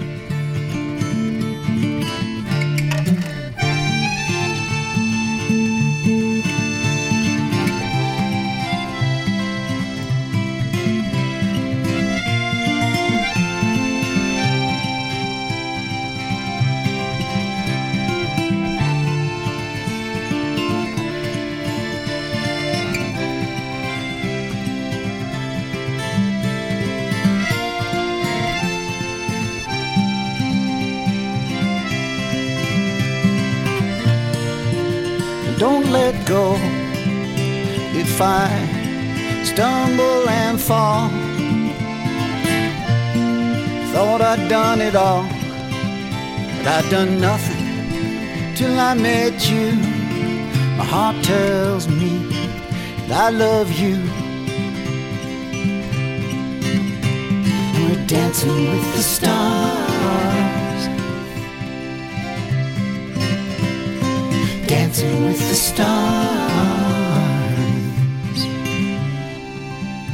Danced with the Tin Man.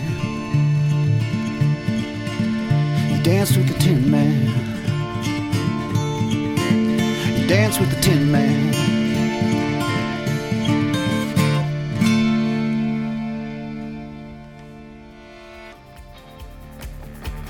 Hey there, I'm not going to take a lot of your time. I've been a lawyer almost 40 years. My brother was a lawyer, my father a Denver lawyer, my grandfather a Denver lawyer. If you have a legal problem, call me 303 861 2800. 303 861 2800. If I'm not the right lawyer for you, I bet I know somebody who is. 303 861 2800. Thank you. Now back to the Craig Silverman Show. Welcome to Craig's Lawyers Lounge. Hello, Mr. Silverman. Mr. Downey, how are you? I am doing very well. How are you? I am fantastic talking to a lounge lizard. You know, on your third appearance, you get to be a lounge lizard. This might be your fourth, though. This is my fourth. I'm thrilled to be back.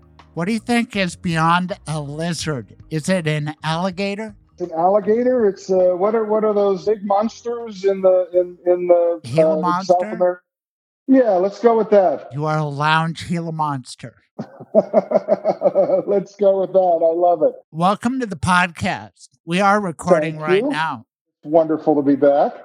Let me tell you, it's fantastic to have you back in the lounge because as we record this late Friday afternoon, there is a case sitting on the front step of the U.S. Supreme Court.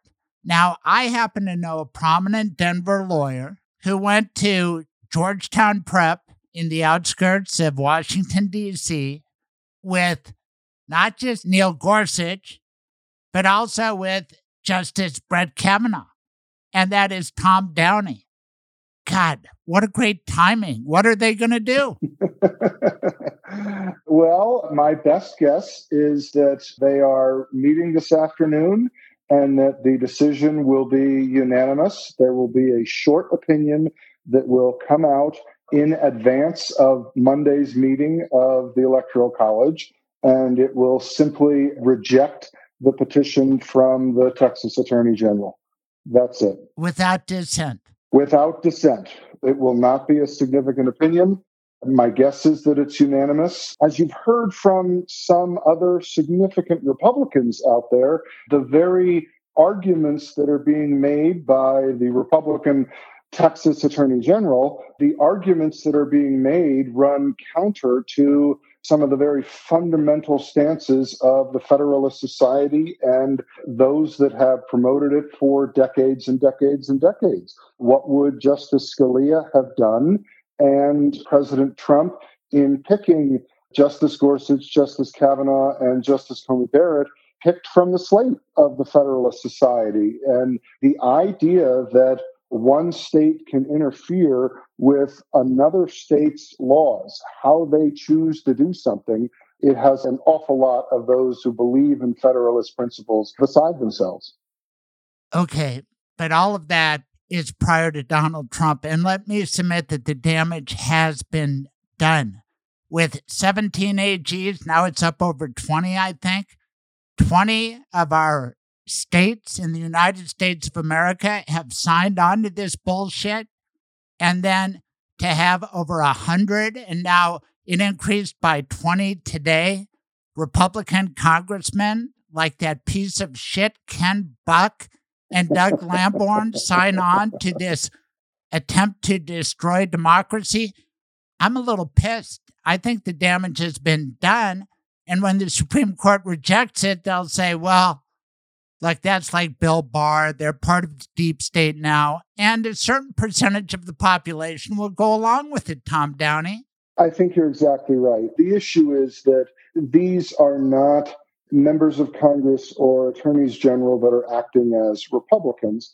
They are either asking as Trumpists or as people that want to get publicity and to shore up a certain base that they need for the upcoming 2022 elections. This is about politics. No one thinks that it is about the law. So far, every one of the federal judges, every one of the Republican appointed federal judges, every one of the Trump appointed federal judges that has touched any of these Trump initiated cases, Giuliani fought cases, Ellis fought cases, has sided against President Trump.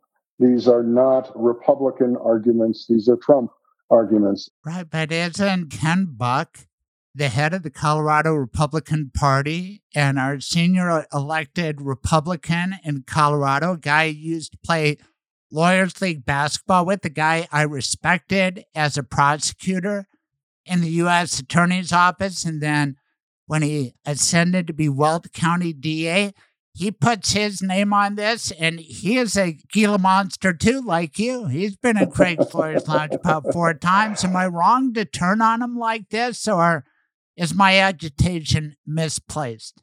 No, I think your agitation is, is absolutely correct. And and another way to phrase your question is what is going to become of the Republican Party? The Republican Party that I respect and have so many friends who are business Republicans who believe in uh, fiscal responsibility, personal responsibility, strength abroad in how they handle things. And that is gone and it is Trumpism.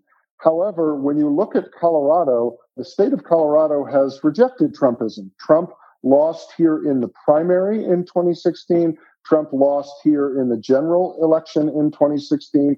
Trump lost here in the general election in 2020.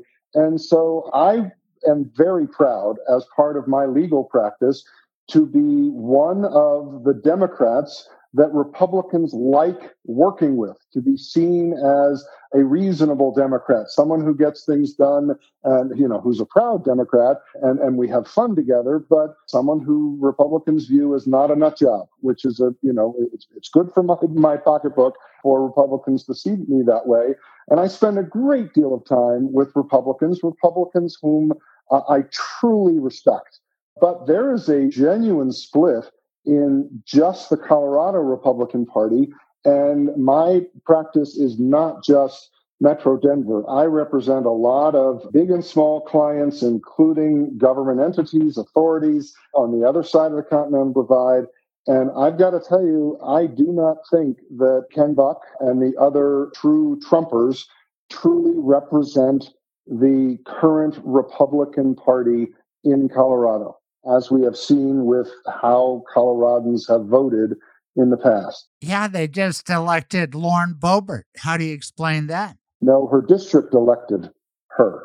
Right, but that's the other side of the continental divide. The people you're right. talking about who are going to be normal. I don't see Lauren Boebert coming down to earth anytime soon. I don't see Ken Buck either. He's announced it. You got Doug Lamborn, who's entrenched in El Paso County. You got Michelle Malkin stirring up trouble down there. And I think the Republican Party will be out of power in Colorado in statewide office, but they can still do a lot of damage. And the proof is kind of the talk radio world that I was once a part of.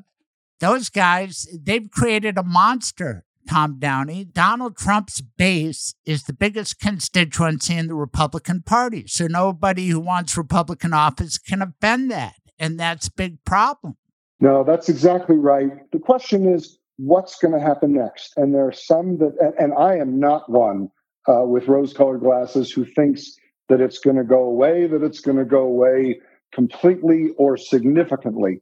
But there will be some diminution, right? It is 85% right now, or something like that, 80% of Republicans, minimum 70%, depending on how you read the polls, of Republicans that don't find Biden's win to have been legitimate.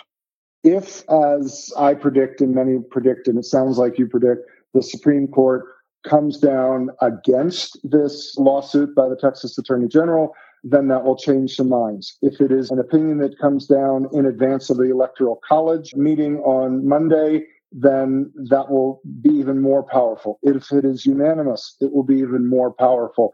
If it is not just unanimous, but without even concurring opinions that differ some, it'll be even stronger. If it comes down tomorrow and it is a terse one sentence with no dissent and it is unanimous, then it will be very powerful. And then the Electoral College vote and no more appeals, that will chip away and there will be some shrinking. And then for those who, among the Trump supporters, the Trump followers, the one, there are some who are true believers there are others that vote that way that support him in Congress because they're scared of him. They're scared of a tweet. They're scared of a primary opponent. And those will slip away as he no longer has actual governmental power. So there will be some slipping. We just don't know whether that's a 10% drop or a 50% drop.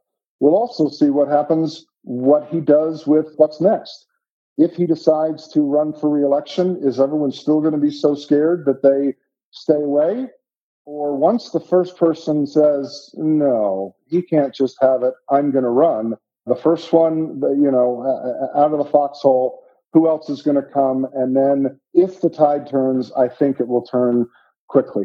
I don't think his base is going to go away completely. I think he will always have a very strong base, but it cannot remain as high and as passionate as it is. Yeah, that's why you're a Gila monster because I like your predictions and your optimism, and you can work with all sorts of people. But you're predicating this on it being a 9 0 decision today.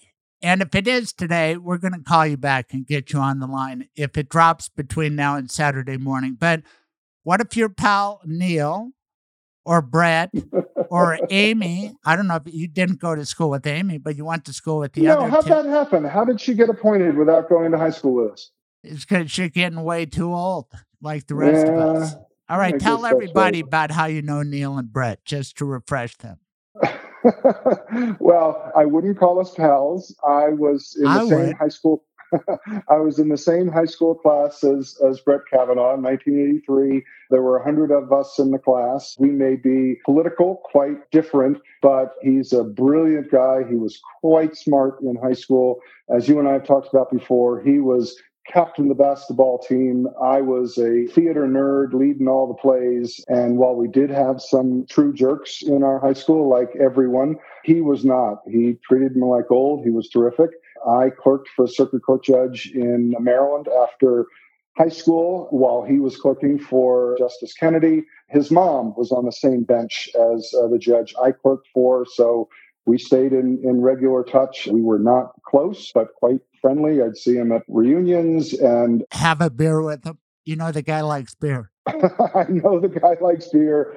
I've been at reunion functions with him and, you know, after parties and those kinds of things. And yes, of course, we were at the same parties in high school, not the infamous one. I, I never heard of that one. I wouldn't talk about it either. and Neil Gorsuch, he was two years behind us, super smart. We were in a play together, uh, The Odd Couple, so got to know him very well for a short amount of time and very smart. He had to hold his own as a sophomore in a, in a tight group of, of senior what friends. What was his part? He was, oh, I forget the guy's name. And what about you? Did you play poker together?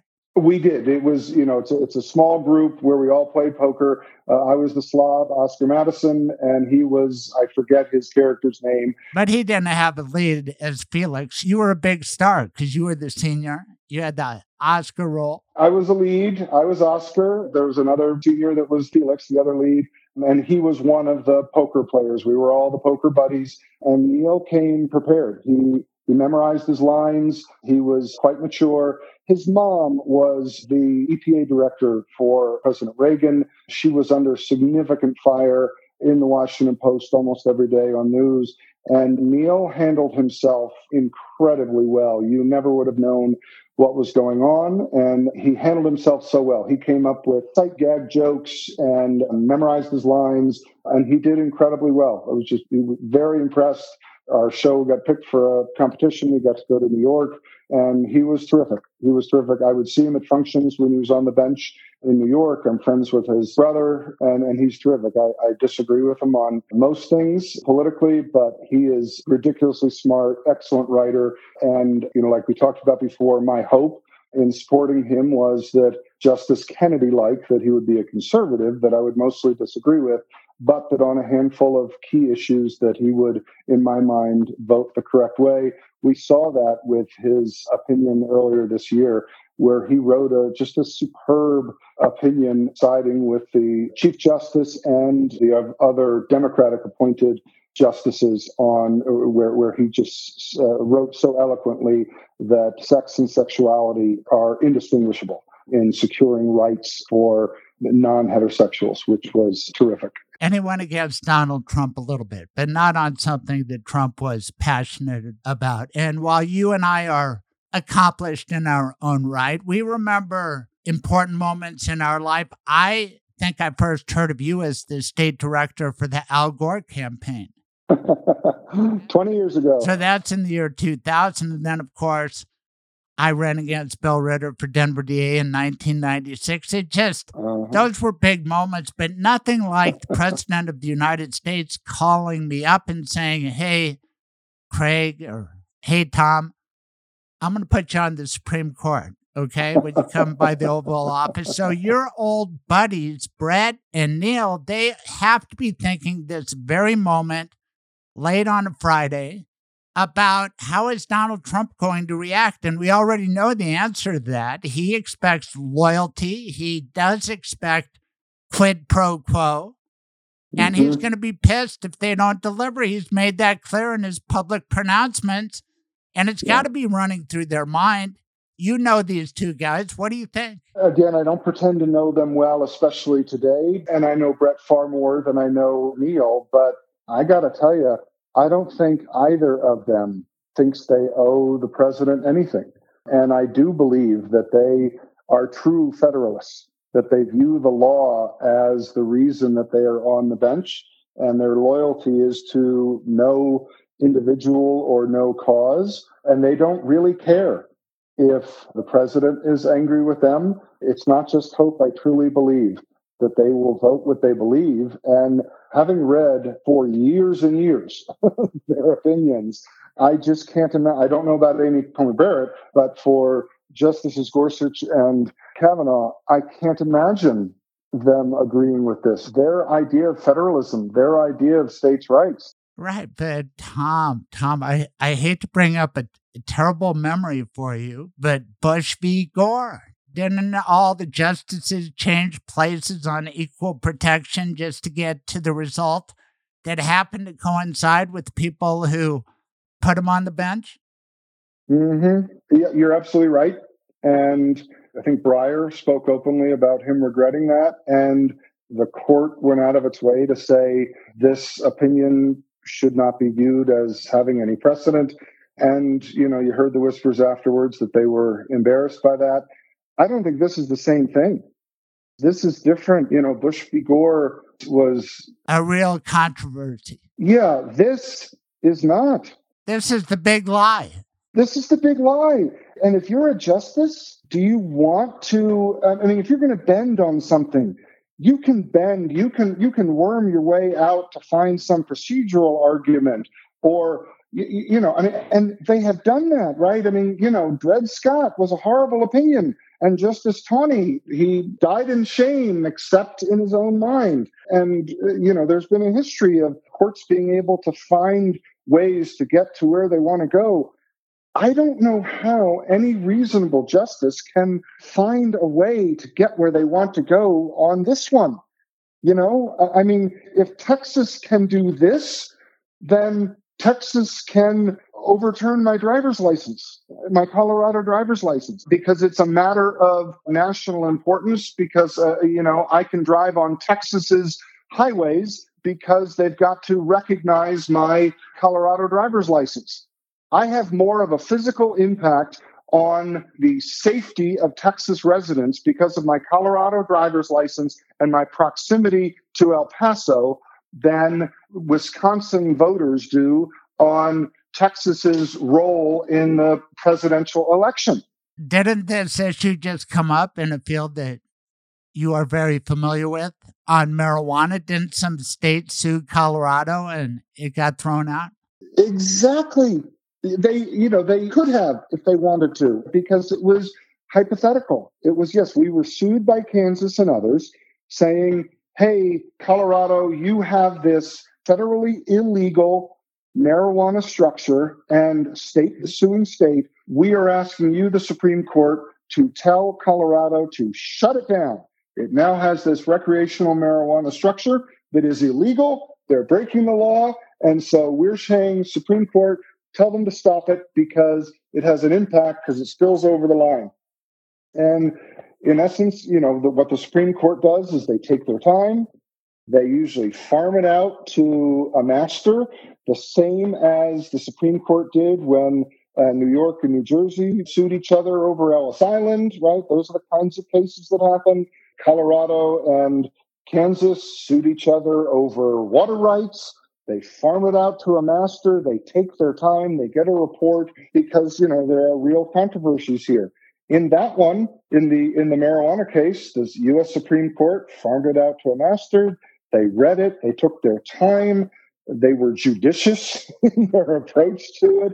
And in the end, they said, nah, it's not a real issue. It's just hypothetical because we don't have an actual case here. It is that they may, just because the law says that in Colorado they can do this, doesn't mean that there is an actual person who's doing it. And it certainly doesn't mean that they are certainly going to cross the border into Kansas. Now, we all knew that, you know, it was going to happen and it has happened, but it was the Supreme Court taking its time to say, nah, shut up, Kansas. In the water rights issue, that one ended up settling. Colorado and Kansas settled that dispute, but it took its time and it, it was the pressure of a Supreme Court case and being in front of the magistrate that happened. In this case, the idea, uh, the possibility of them simply saying no and doing it by this weekend in advance of the Electoral College would be an extreme smackdown. But you are right. This is this is what has happened before, and just because one state sues another does not mean they have to take it and follow the normal course. Right. Nothing is normal right now. In fact, there's another Gila monster that I have to talk about. It's not just Ken Buck and you, but you know who's in that club is Jenna Ellis. And I kind of took a club to her in the New York Times, but I did warn her ahead of time. When we come back, I, I want to that. talk to you about that. I want to see if you think it was a fair shot. And then I want to still keep probing this idea of loyalty to the guy who brought you to the dance when we come back with Tom Downey and Craig's Lawyers Lounge. When we talk about medical directives, what sort of qualities are we looking for there?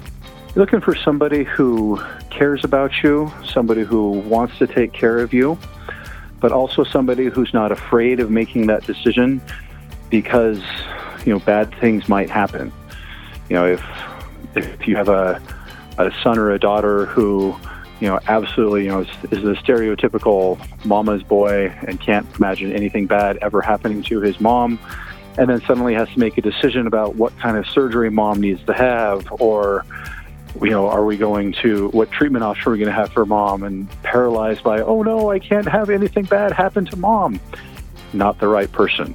So you want somebody who can look at a situation still loves their still loves the person, but is able to do do what's right and do what's necessary for your parents or for whoever you have that you're acting on behalf of. Call my lawyer, Michael Bailey. His rates are reasonable, and he can meet with you and your spouse wherever you want and on weekends and evenings. 720 394 6887 or online at mblawllc.com. Now, back to the Craig Silverman Show. And we're back. Tom Downey, I know you've thought about Jenna Ellis in my column. You had a great column in the Colorado Sun about Donald Trump in Florida, but I like my fellow Colorado lawyers. And my mentor, Brooke Wunnicke, who I referenced in my column, mm-hmm. she taught us to always treat people with courtesy and respect, but that doesn't mean we have to be a punching bag. Or if our peers are doing something that we consider unprofessional, we can't call that out. I'm embarrassed for the Colorado bar because of Jenna Ellis. I've never said she needs to be disbarred or this or that, although others have suggested some kind of professional grievance. But I love the headline they put on my column, which is Colorado lawyers should be better than Jenna Ellis. Did you agree with that? I agreed with that. I did a fist bump without you here, a, a, an extremely socially distanced fist bump to my friend Craig Silverman when I read that. I thought it was wonderful. And then I thought to myself, you know what? I am sure that I have misspelled Louisiana at some point, but lawyering 101 these days is simply hitting spell check. Right. She has issues, but what about the lawyers? And now it's Ken Buck. Let's punch up a little more. He's a lawyer. And for him to sign on to this it's a constitutional coup, isn't it?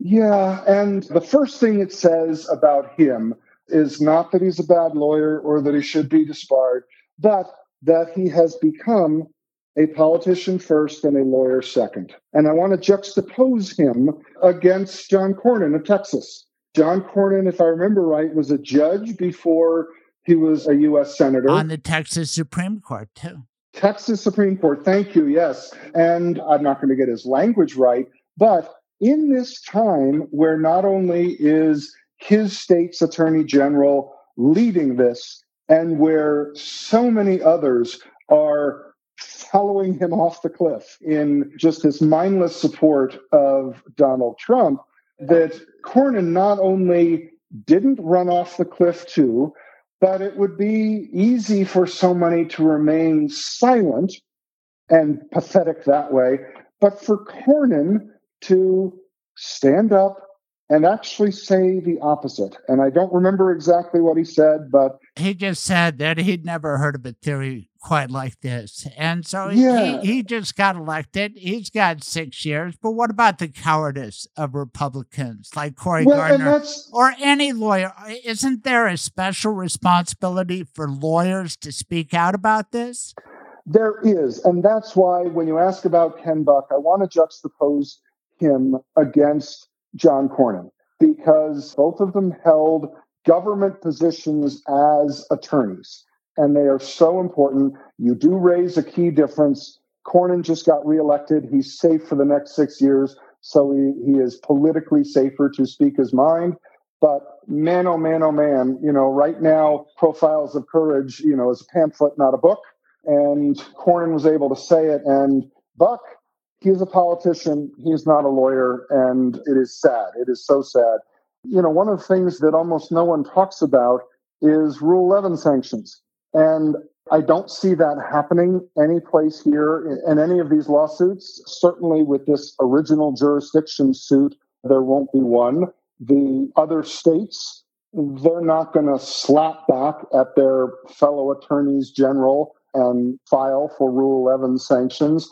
And the Supreme Court, not a trial court, they're certainly especially if they issue a Hearst ruling and don't take the case. They're not going to step in on this. And the Biden elect team has appropriately not stepped in, which I think is very important. It was the smart thing to do to not give it credibility.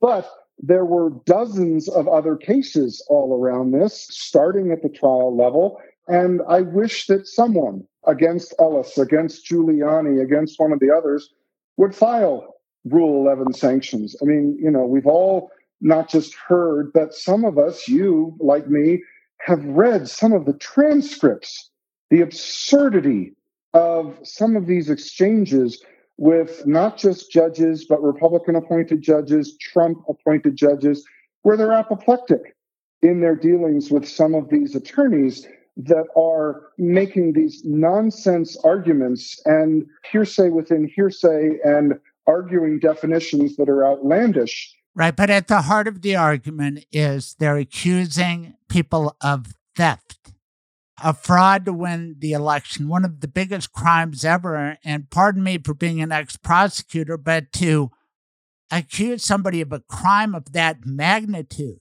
and to say they stole something, stop this deal, which was a slogan cooked up by Roger Stone, how appropriate. They had this all engineered. And doesn't it cross the line when you start accusing people of this kind of criminal conspiracy? It does. And that's why Rule 11 exists. It is to stop behavior like this. It is, you don't want lawyers to be able to do it because, hey, everyone gets away with it all the time. You want to send out that message.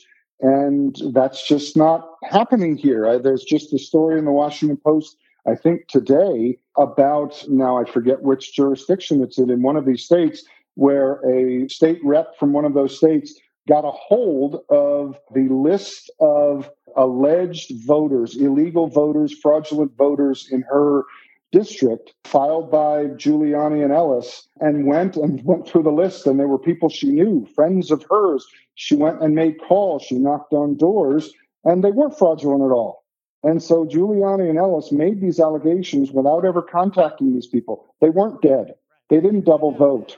Right. Well, they put out a call for affidavits, you know, and of course you're going to get a bunch of garbage. It's like you're trying to solve JonBenét. Hey, here's a tip line. Can you tell us? And you're going right. to get all sorts of craziness, and that fills up Kayleigh McEnany's folders. But I want to get back to politics because you were more of a political guy than me.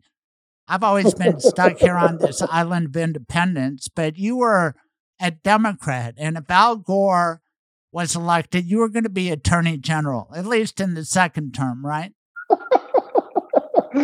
You're very kind. Uh, what job were you I shooting appreciate for? it. I don't know that I would have gotten any appointment. I might have begged and pleaded and got some little little local appointment. But you've gotten appointed by executives. Tell everybody about your big job with the city of Denver and how you got that job. I ran the licensing department under Mayor Hancock when he first came in, under Secretary of State Bernie Buescher. I uh, created and ran the what's now the Division of Business and Licensing, and under Attorney General Ken Salazar, I was in the licensing, prosecution, and the regulatory section there. Right. So all these guys gave you good jobs, and maybe I could ask about Hancock leaving town for Thanksgiving, but I'd put you in a spot and you'd think, geez, you know, do I want to rip on Hancock? And again, back to Brett and Neil. What if they dissent? What if instead of 9 0 this afternoon or on Monday, somebody like Clarence Thomas and Amy Coney Barrett have a little two paragraph dissent? Isn't that a prescription for disaster for the country? It is. So, first of all, knowing the Chief Justice, and I only know him from everything that I've read and people who know him, former partners, and he is an institutionalist. He adores the court. You and I have talked about this before, and you know, you read that he is devastated by those who now question the integrity of the court. And you can bet everything you own that he is working night and day to try and get a unanimous opinion on this. We think of Brown versus Board of Education. 1956. Judge Thurgood Marshall arguing the case, right? Arguing the case, and it was Chief Justice Earl Warren. So the lore is that worked his tail off, arguing back and forth, keeping everyone in the chamber to get language, to get an opinion that could be 9 0. That, you know, we think of Today, it is, you know, the politics of the presidential race. Back then, it was racial segregation, an enormous hot topic that was of such importance, tearing the country apart. And as he was saying then, if we don't get this right, if we have a split court, then we have a split country. And the only way to heal the country and make sure the country moves forward is by having unanimous opinion. And I would bet the ranch, and I think the analogy is appropriate. I'd be interested to hear your thought, but I think the analogy to that decision in Brown in Brown versus Board of Education to this decision now on the importance of healing the country this time and that time, racial segregation versus right now the political segregation that we have, and the importance to the country. The only way that people will truly believe that Biden is the president, that Harris is the vice president elect, that they can have faith in our system and faith in our court, and that there can be any, any unity moving our country forward is if we have a unanimous opinion, just as Warren did with Brown versus education. And then I'm interested in hearing your thoughts on, on the analogy and if that's appropriate. No, no, it's fantastic. And you are so right about Chief Justice Roberts. But is he a leader who can control these new people? And will there be divided loyalty? I mean, will Amy Coney Barrett feel an affiliation with Chief Justice Roberts or Donald Trump more? And then the wild card is the base out there who are stirred up. 75% of Republicans believe this nonsense, the big lie about it being a rigged election. And Donald Trump's not going to let it go. But I like your thinking. I think that Chief Justice Roberts may be the hero behind closed doors that can get them all to agree. But then he may be the zero because he has a contentious history with Donald Trump. Trump has called him horrible names. Of course, yep. that's no great distinction. But do you think while we consider him a hero, will he become the supervillain? In Trump's mind and in right in Trump world. He won't be a supervillain to me. He'll be a hero, but will Trump try to turn him into a supervillain who's in charge of the deep state Supreme Court? But there are a couple things here. So first, remember that Trump world is not monolithic. There are the core believers. There are the hey, we don't like liberals people, and then there are the hey, we're doing this because we're scared of him or other reasons. It is not a monolithic entity. So that's number one. Number two, on the court itself, Roberts doesn't have control. He is not going to control the court.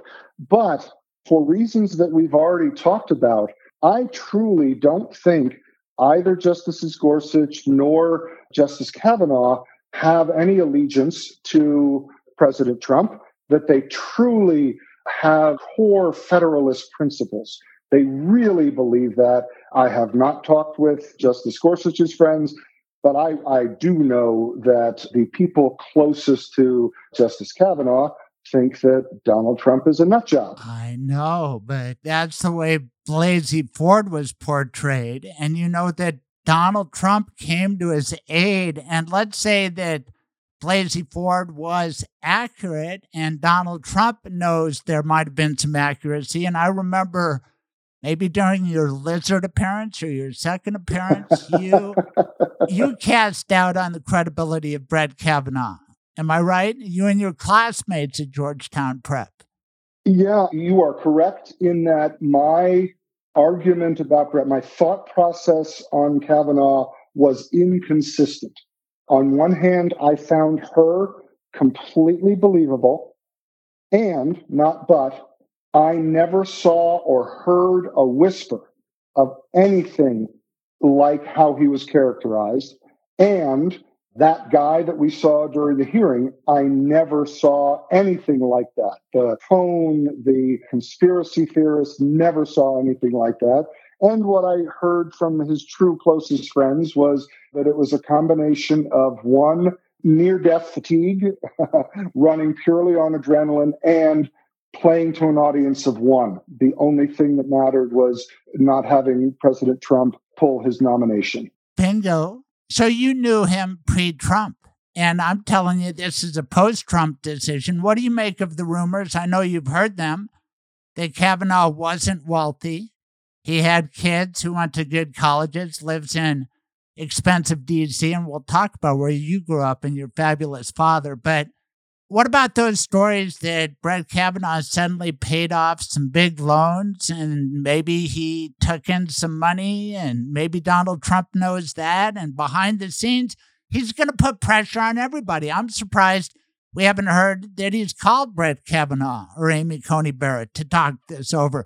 He's calling everybody else. Yeah, I'm sure he has tried. So, first on the money, Brett did not grow up significantly wealthy but his father made significant money when he was, I don't know, out of college, out of law school. He's a single child, and so his family became quite wealthy long before he was on the bench. You didn't hear those stories about some debts being paid off, hundreds of thousands. I don't think yeah. I'm just imagining it. No, no, no, you're not imagining that. No, but I have no concerns, and I'm an avid Democrat, but I have no concerns about Brett Kavanaugh having some kind of improper financial influence. But by the time he was married, he had plenty of family money, plenty of family money. That's not a concern. And Gorsuch's family had money. You know, that's a long established law firm here in Colorado that that you know that right. you know His very old well. man was a rich Denver lawyer like you. Yep. and for Coney Barrett, I don't know anything about her, but again, I know this might sound hokey, and I am prepared to be proven dead wrong. But I really believe that I may disagree with most of what the Federalist Society stands for. I disagreed with most of what came out of Justice Scalia's mouth and out of his pen. I went to see him speak a number of times, but I thought Scalia was brilliant and I thought Scalia was true. I don't think Scalia would have sold out of loyalty any opinion that he wrote. And I can't imagine either Kavanaugh or Gorsuch doing so out of a, a sense of loyalty or pressure. Uh, they're on the bench, they've got a life appointment. They don't want that asterisk next to their names when they're there. Yeah, but Trump has his Scalia in his cabinet. I just don't know. But as we tape this late on a Friday afternoon, aren't they on the clock? Isn't this like waiting for a jury verdict? Couldn't it happen any minute? And the longer it goes, the more I have to worry. Yes, my prediction has been that it will. They will issue a very short unanimous opinion by Saturday afternoon. That's what my guess has been. The other question, I don't want to let this one go because it's a very good one about isn't Trump calling them? And you know, obviously, we, we've been having these conversations. My assumption is that Trump has wanted to pick up the phone and call his three appointees, that there is someone who is either literally or figuratively jumping on him and trying to grab the phone away and saying, Hey, Mr. President, you can't do that, not because you can't, but number one, because we have a better channel to do so. And number two, if it gets out, then they are tainted and, you know, their vote will hurt you. They'll have to recuse themselves. But there is the back channel. The back channel is, you know, former clerks. We have other ways and hey, we're doing it. And they're either actually doing it and telling him so, or they're not doing it and telling him so and the message is, you know, getting through. So could Trump call Scalia's widow or maybe the son and say, call this person and say, my dad would have supported the Donald? I think Trump is disregarding advice. His true inner circle has thinned and there are no adults left in the room. Yeah, I'm betting he is calling whoever is Justice Coney Barrett's best friend, whoever ferried her nomination process, her former clerks, anyone. You know, he is yelling at people and getting her cell phone and leaving voicemail messages. Right, and he's, he's made it clear, just as clear, that he was going to claim cheating if he lost the election. He said, I want a full Supreme Court because they're going to save my bacon. Yep. It's one thing for him to try and make those calls, to leave her voicemail messages, whatever it is. I wouldn't put that past him. It's something else for her or others to accept those calls or to do what he says. What about the placing of the call? Doesn't that cross the line? I mean, aren't we crossing a bunch of lines here, Tom? Isn't this prosecutable? Trying to influence a public official? Yeah, except, you know, he can. I mean, you were a public official. If somebody called me when I was a chief deputy and tried to put the strong arm on me, I, I would. No offense to Frank Absolutely. Azar, I'm not talking about him right now, but you know what I'm saying? There are oh. lines that seem to be getting obliterated, especially if you are an attorney. Yeah, the thing that we forget about Donald Trump is that if you or I rob a bank, police come and they get us. Donald Trump thinks that if he calls a press conference, has the cameras rolling, and then goes and robs the bank on camera, that somehow it's not a crime. Well, it's it's been working for him. It's been working for him, you know, up till now. Not for and us. So, Right. not for us. Not anymore. I think Cyrus Vance has some things in the works, and we'll see what happens with the Manhattan district attorney and where things are going to happen there. I think the next attorney general will have to make decisions about federal crimes, and we'll see where that goes. And, you know, just as you were saying, when I was in the city or the state, if I let the wrong person buy me lunch over a certain value, I was in trouble. But this guy can pick up the phone and try and influence. There's trying to influence, there's actually influencing. I think there's so many other things going on that, you know, no, he's not going to get in trouble for this. All right. Well, let me ask you. God willing, Joe Biden will be sworn in. We'll have a great AG. All the candidates seem cool. That Doug Jones, I like him. So, should Donald Trump be prosecuted after he's gone? Oh, yes, yes. I like it. And I realize that there's good reason why you are a lounge lizard and then a Gila monster because you come from the swamp. You are a swamp creature, Tom Downey. Tell everybody where you grew up and why. Grew up in Washington, D.C., at George Washington Hospital. You know, we all knew each other. For people that fly in for an administration, oh, work for a congressman, work for a Beltway bandit, it's, it's a big city and very different. But for those of us who were born there, it's a small town. Those of us who went to grade school together, were in Cub Scouts together, played in the, you know the park. We all knew each other, and it's a it's a small place, and it was a neat place to grow up. Well, tell everybody what your parents did. So my dad was a lawyer, worked for the State Department. We were in Berlin when I was very little. He was the U.S. representative to Spandau prison when only Rudolf Hess was the final Nazi that was imprisoned there. Then he worked for President Nixon in the White House. He was a National Security Council, as I like to say. He was in there before the role was famous and then he was with the Ford administration, and then he was an international trade lawyer for uh, many years. And in retirement, he wrote books on legal aspects of Civil War and the Cold War. He was a Cold Warrior. My mom got her master's degree uh, before I was born, and then at 75 got her PhD from Georgetown in philosophy. When I was growing up, she worked for the News Election Service, which was supported by AP, UPI, CBS, NBC, and ABC. And so, all growing up, I worked on national local elections. They would literally have someone with a quarter at every polling place around the country. And when they tallied up the results and literally wrote them in chalk on the front of the school or the courthouse, they would run to a old fashioned phone booth, call up New York, and they would tally the results. And when you would see Walter Cronkite saying, with 42% of the vote in, it was the News Election Service that did it. So I got to work that for years and years and years, seeing how elections worked growing up. So a fun existence. Gosh, that gives me chills. We think about the politics and the power in Washington. I think about the people and the fact that after watching Hamilton, how it was a compromise and they dug it out of the swamp there and to actually live there, it's sort of like living in Las Vegas. What would that be like? But I got a glimpse of it. I don't know if you saw that HBO movie, The Plot Against America, which features some great scenes in old Washington. I recommend it highly. It hmm. imagines that Charles Lindbergh won the 1940 nomination. It's based on a famous novel, and it contemplates what America would have been like if instead of Roosevelt, we would have had Lindbergh and some kind of treaty with Hitler and moving in that authoritarian kind of manner. It's really instructive of what's going on. and it's written by David L. Simon, who wrote The Wire, and he's a Baltimore reporter. It's fantastic, and I, I encourage everybody to get it, especially as you're quarantined.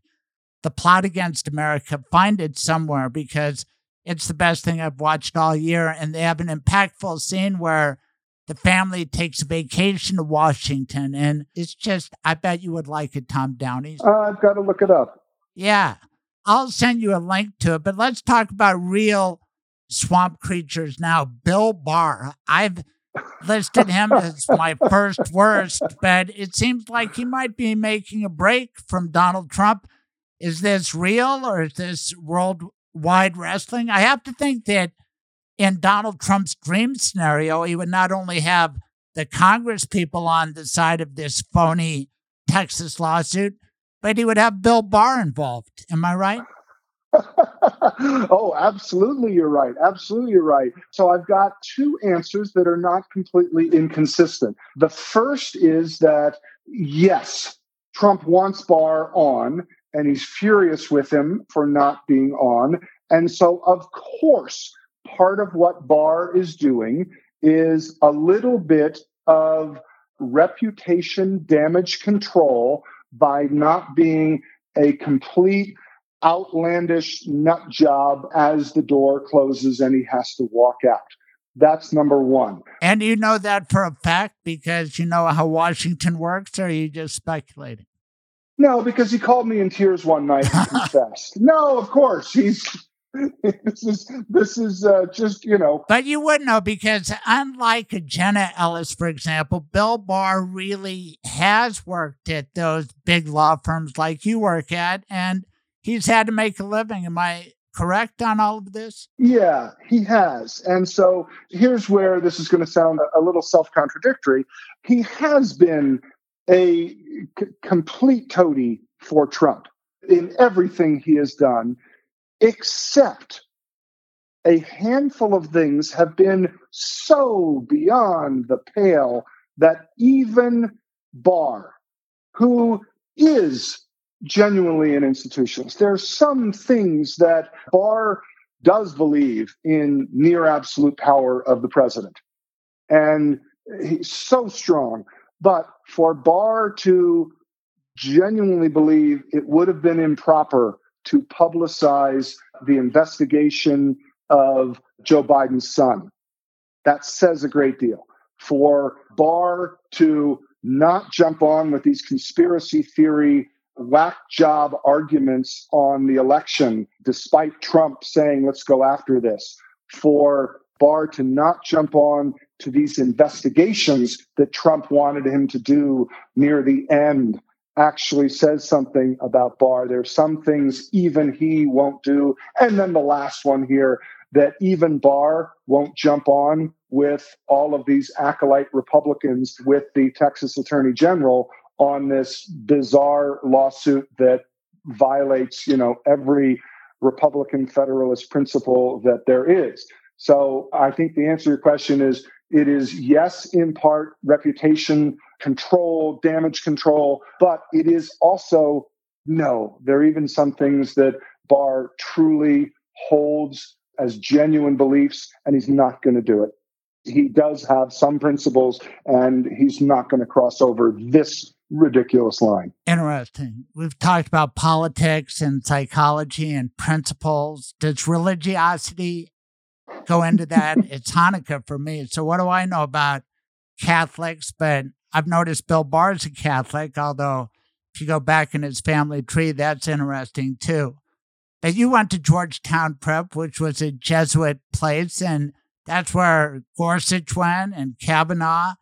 And religion may or may not be that important to them or influence them on this. But Amy Coney Barrett seems to be a true believing Catholic. Is that going to inform any of these people as they decide what to do on this big pressure weekend with pressure being applied by Donald Trump? On this one, I don't believe so. She is, by everything I've read, staunchly Catholic. Justice Kavanaugh, staunchly Catholic. Justice Gorsuch, not. He went to, like me, a, a Catholic high school, but he is not a practicing Catholic. His last opinion that broke with the conservative majority on gay rights was a sign of that. He and he and Kavanaugh were distinguished from each other um, in that majority opinion that he wrote. I do want to add, and, and I'm not a practicing Catholic anymore, but I, I am a cultural Catholic, and our house is decorated to the nines. Assuming that the opinion comes down from the Supreme Court on this Texas case and it is unsigned and the unanimous opinion. That is one thing, and I think that's the best outcome.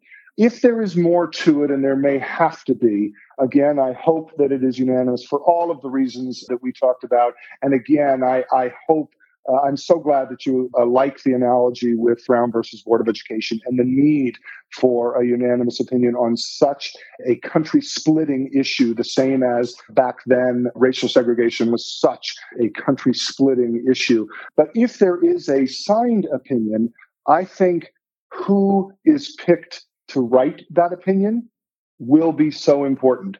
And what you saw on that opinion about GLBT rights last time, that was not written by one of the liberal justices. It was not written by Chief Justice Roberts, and he was the senior member for in the majority there. He could pick.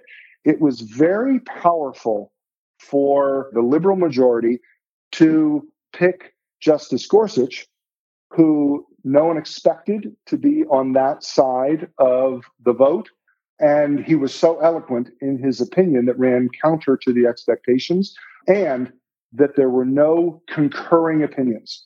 They all, as we like to say, shut up. Let the most powerful voice, and he was so powerful because he was not what was expected.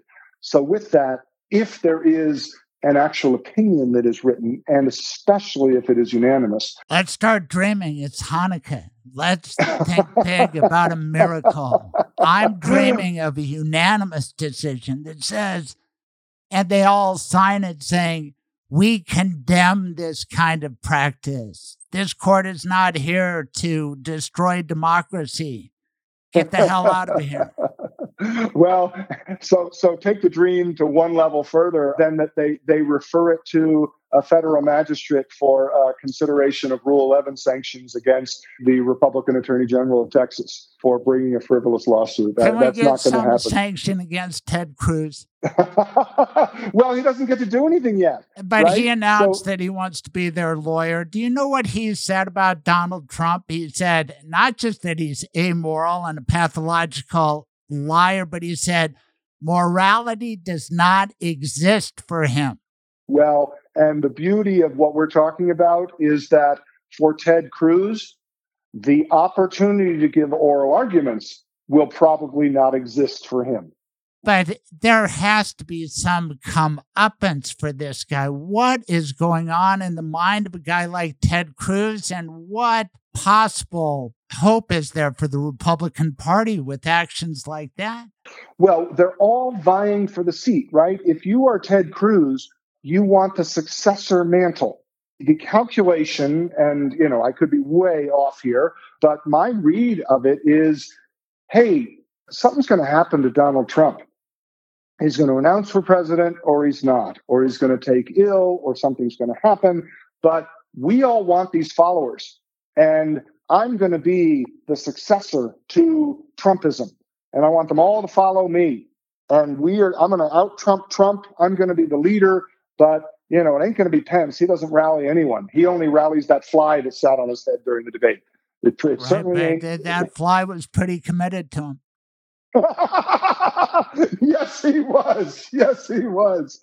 Well, I think that part of what they're all doing is they're betting that Trump really can't run in four years, and that they want But they want to take the mantle. pretend to because he has to stave off prosecution by state authorities and city authorities. He's going to Yep. say, "Oh, they're indicting me, but they're really coming after you and give me more money."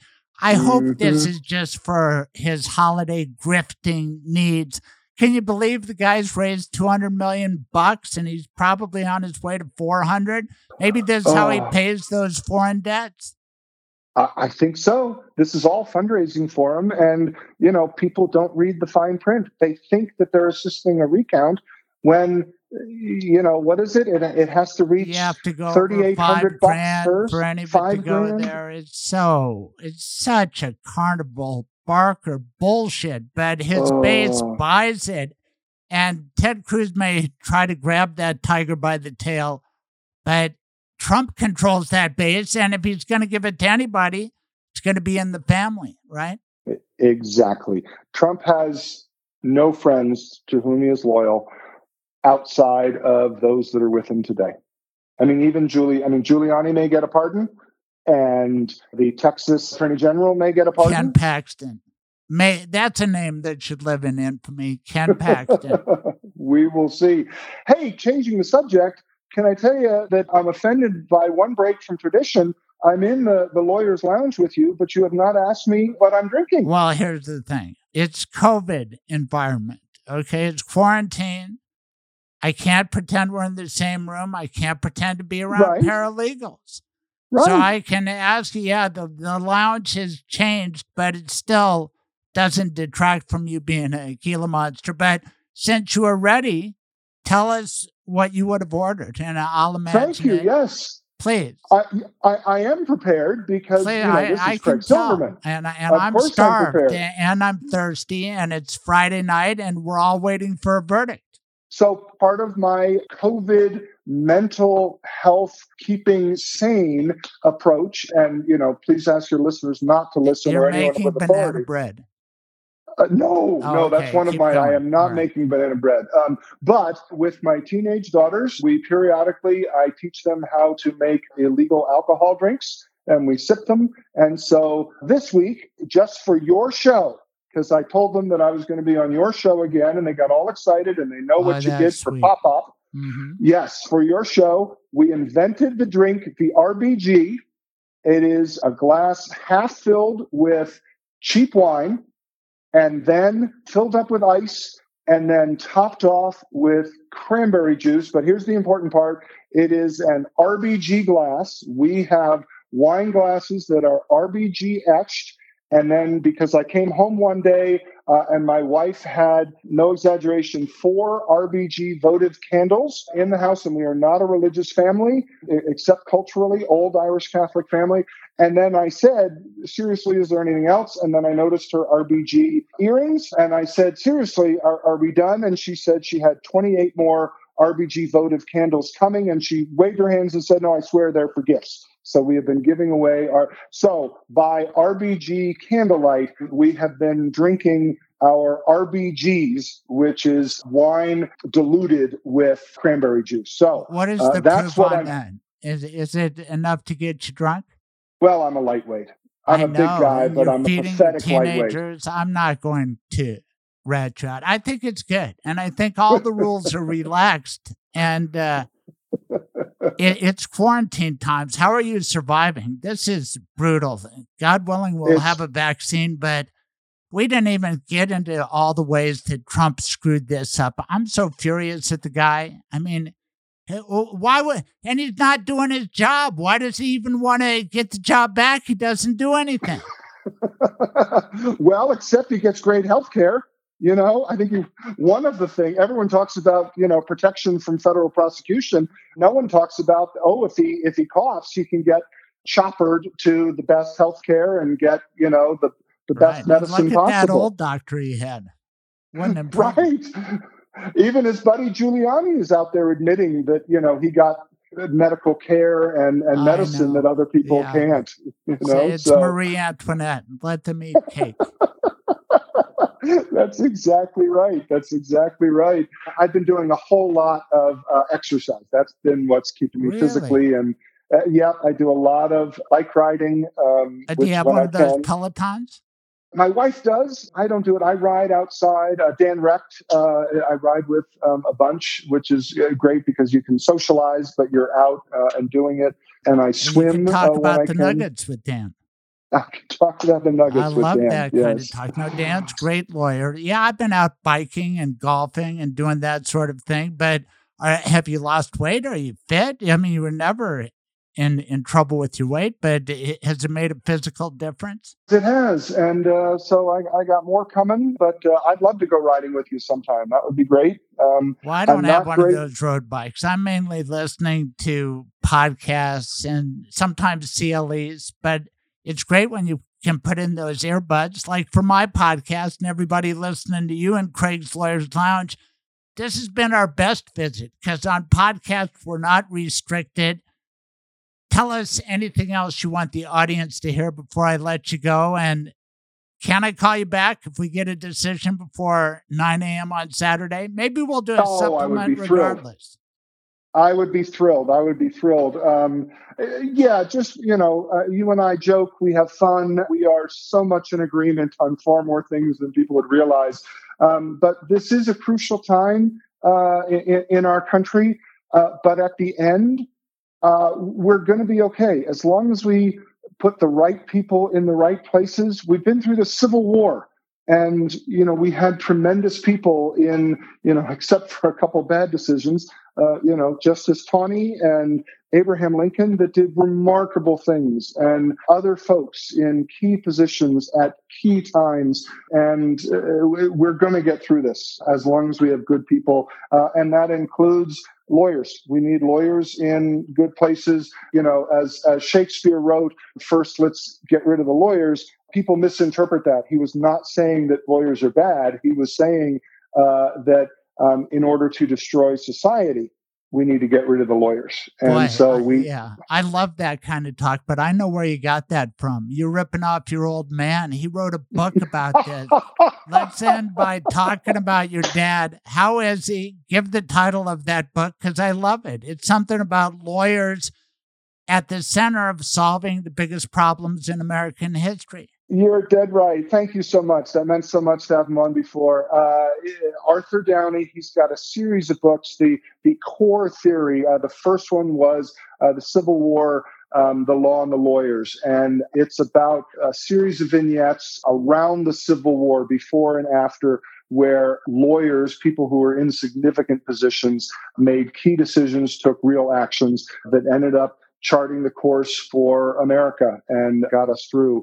Uh, it was that. Then there was one chapter uh, uh, uh, that, that he turned into a full book on the Creole Affair, which was the most successful slave ship revolt ever. And then another one about the Cold War. Same thing about lawyers and their role during the Cold War, taking a series of individual episodes, vignettes from that. And he just had a wonderful time on your show, talking it through his life, what he went through during the Cold War, and uh, in writing the other books. And it's been just this incredible passion for him. He is uh, now 83 years old and still kicking.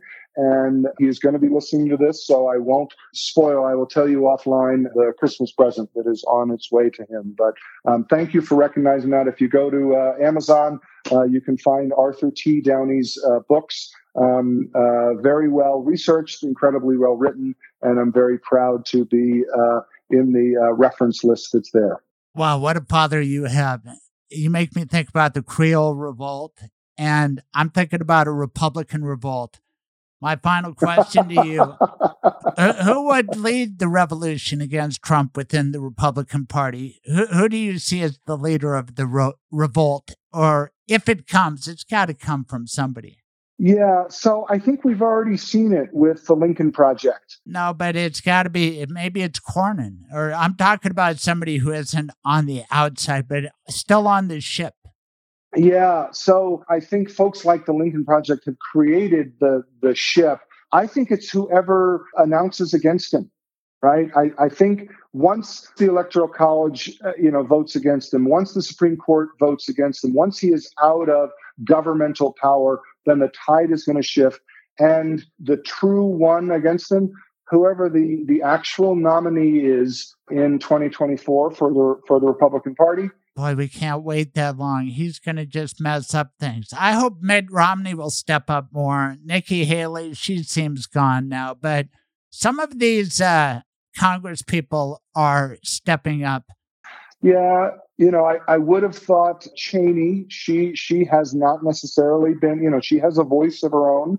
and she could be one. But, you know, she's got some trouble with, you know, the House Minority Leader right, right but now. I think we'll Um, find out in late January because, God willing, Joe Biden will take the oath of office and uh, you'll come back. We'll have to figure out what the number five category is. But you are a special guest in Craig's Lawyers Lounge. I've never had an RBG before, but wow, I'm getting a little buzz off of it. So thank you for that.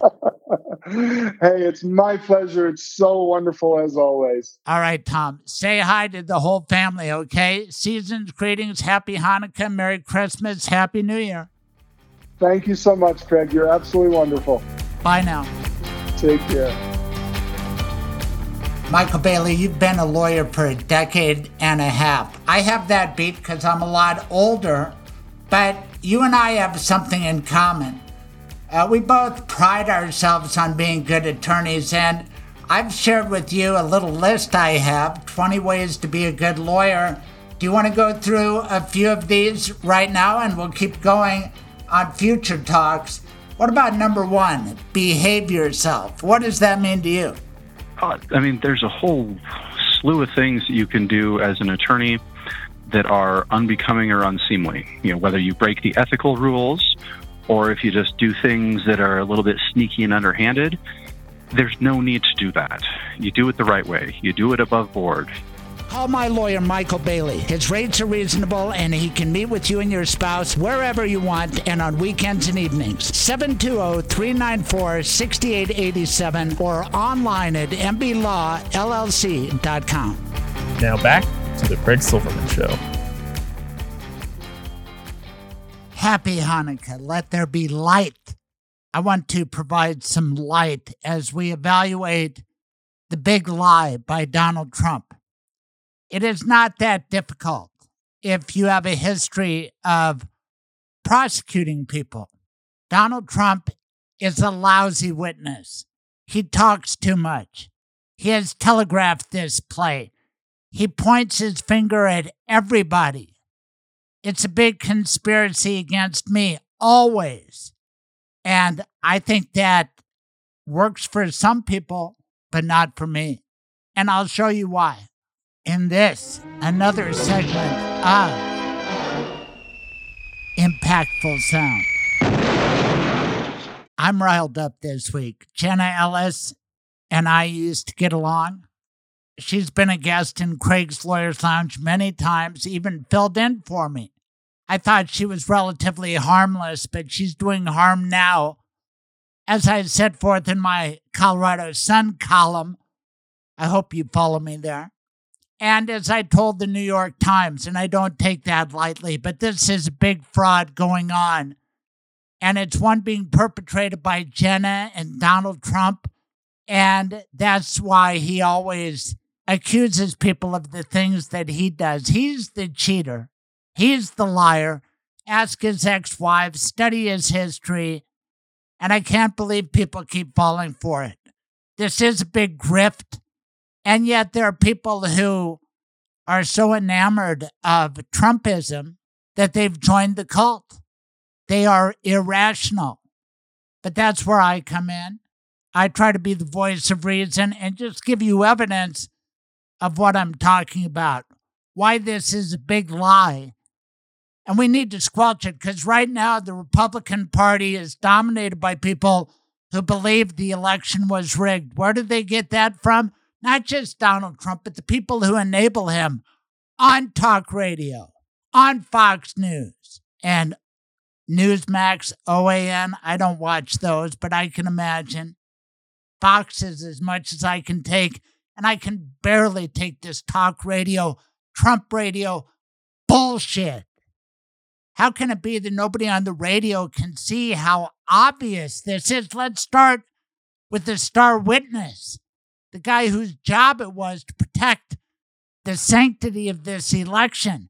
How about a smart Republican, a committed conservative, an attorney with great credentials, hired by big corporation like Microsoft, and comes back to work to guarantee the integrity of an election. His name is Chris Krebs, and he was on 60 Minutes. Mr. Trump's claim that millions of votes were deleted or switched is denied by the official he chose to secure the nation's election systems. Christopher Krebs called the 2020 vote the most secure in American history, which promptly got him fired. Tonight, in his first interview since he was dismissed, Krebs tells us why he believes the vote was accurate and why saying otherwise puts the country in danger. All right, now I'm getting pissed, and I have to ask my friends, people who have an intellect, people who have been given a license to practice law, people blessed with an opportunity to influence other people. How the fuck can they take Donald Trump's word over Chris Krebs? Why are you speaking to us? I'm not a public servant anymore, but I feel I still got some public service left in me. And, you know, it's hard once you take that oath to uphold and defend the Constitution from threats, foreign and domestic. It's hard to walk away from that. And if I can reinforce or confirm for one person that the vote was secure, the election was secure, then I feel like I've done my job. Krebs, who's 43, worked on cybersecurity in the Bush administration, became director of cybersecurity policy at Microsoft, and joined the Trump Department of Homeland Security in 2017. His priority was to stop anyone from repeating Russia's 2016 election hacking and disinformation. Good one, Scott Pelley. You said it better than I did. And without the swear words, but my God. I know the attack coming against Chris Krebs. They'll say he's incompetent. Trump tweeted that. Next, they will say he's part of the deep state.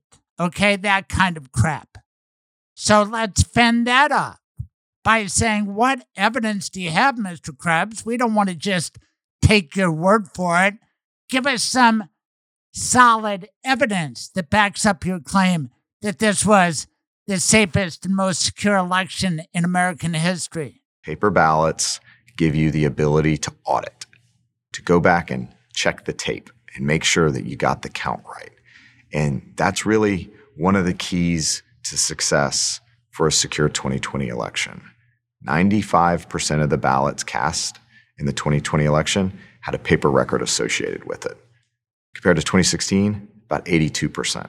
And with a paper record, you can go back and verify what the machine is saying by physically counting the paper.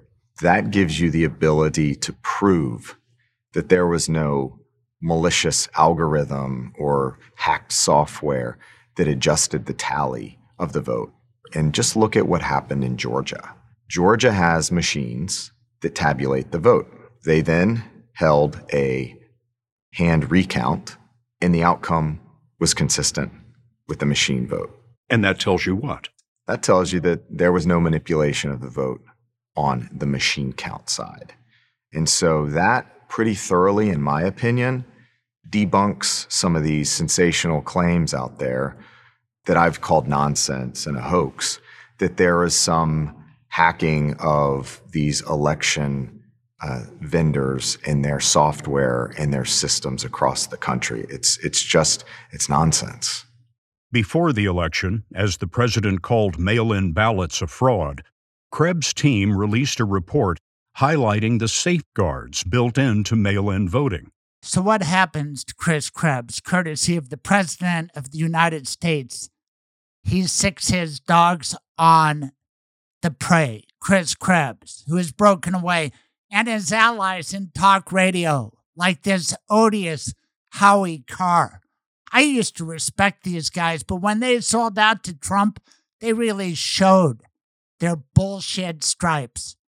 And this guy is odious as he laughs at Joe diGenova another guy I used to respect, but a total sellout, outrageous. Jenna Ellis type, but a guy who was a U.S. attorney, he was accomplished. And he sold out for Donald Trump to say something like this against Chris Krebs?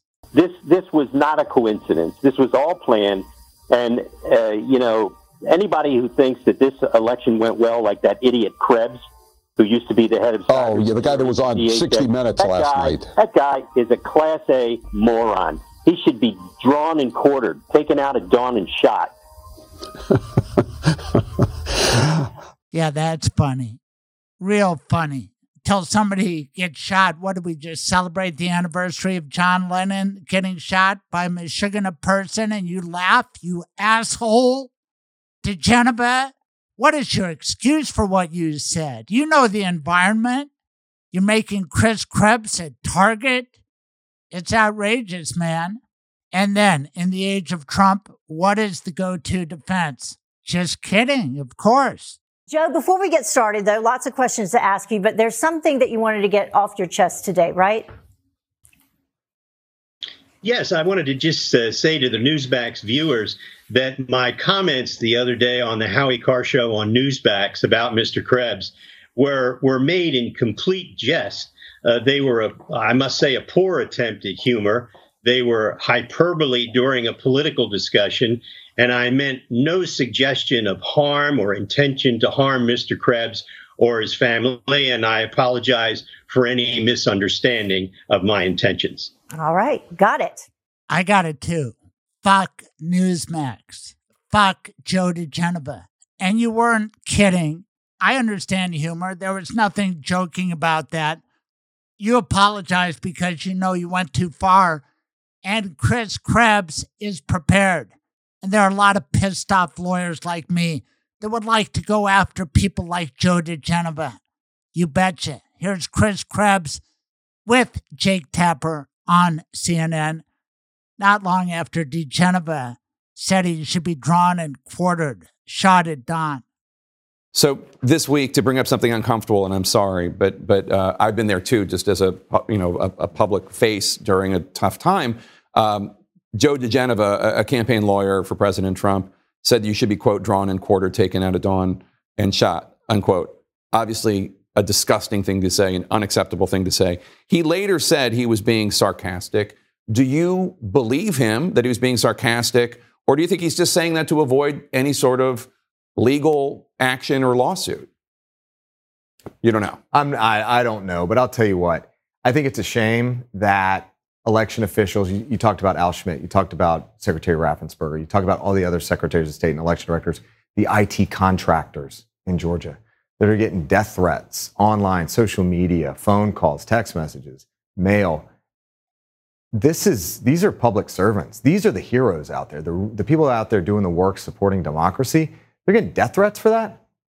It doesn't make any sense to me. I think it's ultimately corrosive. I think we're going to have a hard time recruiting election workers going forward. And If we don't have election workers, we're going to have a hard time doing elections. You said you have a team of lawyers and you're planning to take advantage of our nation's laws when it comes to that, that threat. Uh, what are they doing? Well, you know, we're looking and evaluating all the options available to us, and uh, whether it's state or federal. We'll we'll we'll talk in court, and uh, they're, they're, it's a great crew. So you are going to take legal action. We are taking a look at our options. Now, how do we know when Donald Trump is not telling the truth? Well, you know the end of that lawyer joke. Although it's a joke to be a lawyer for Donald Trump right now, lawyers have to be better than this. Use our head. There is a lot to go on. This guy speaks all the time. It's called inconsistent statements or statements made that seem contrary to what he said at another time. And there are timelines. It's called evidence, and we have it aplenty involving Donald Trump. No good lawyer would ever let their client speak out as much as Donald Trump does, but he's beyond a lawyer's control. Can you imagine Jenna Ellis telling Donald Trump, maybe you shouldn't do that 47 minute Facebook talk on December 2nd? But he did. And he stood up there saying this is going to be the most important speech he's ever given. And then he talks about how Joe Biden was jumping the gun by declaring victory and appointing a cabinet, this and that. How dare the man? What audacity. Let the process play out.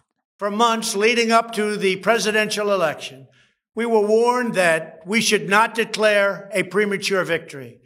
We were told repeatedly that it would take weeks, if not months, to determine the winner, to count the absentee ballots, and to verify the results. My opponent was told to stay away from the election. Don't campaign. We don't need you. We've got it. This election is done. In fact, they were acting like they already knew what the outcome was going to be. They had it covered, and perhaps they did, very sadly for our country. It was all very, very strange. Within days after the election, we witnessed an orchestrated effort to anoint a winner, even while many key states were still being counted. Right, they were still counting. The audacity. Can you believe the bullshit there and the fucking conspiracy theories to come out of his mouth? How they knew in advance and why are they declaring victory so early? Do you think that most people forget what this asshole had to say on election night as he came out in COVID times to a crowded room where a bunch of people gave others COVID? And what the fuck did he care? He's already had COVID. Let the others get sick. Here's Trump on the night of the election. Now he complains about a premature declaration. And all of a sudden, everything just stopped. This is a fraud on the American public. This is an embarrassment to our country. We were getting ready to win this election. Frankly, we did win this election. We did win this election. So, our goal now is to ensure the integrity for the good of this nation. This is a very big moment. This is a major fraud in our nation. We want the law to be used in a proper manner. So we'll be going to the U.S. Supreme Court. We want all voting to stop. We don't want them to find any ballots at four o'clock in the morning and add them to the list. Okay? It's it's a very sad it's a very sad moment. To me, this is a very sad moment. And we will win this. And we, as far as I'm concerned, we already have won it. That's unbelievable, even from this asshole president. The major fraud on our nation is being committed by him and the people who back this bullshit play. He said, We want all voting to stop.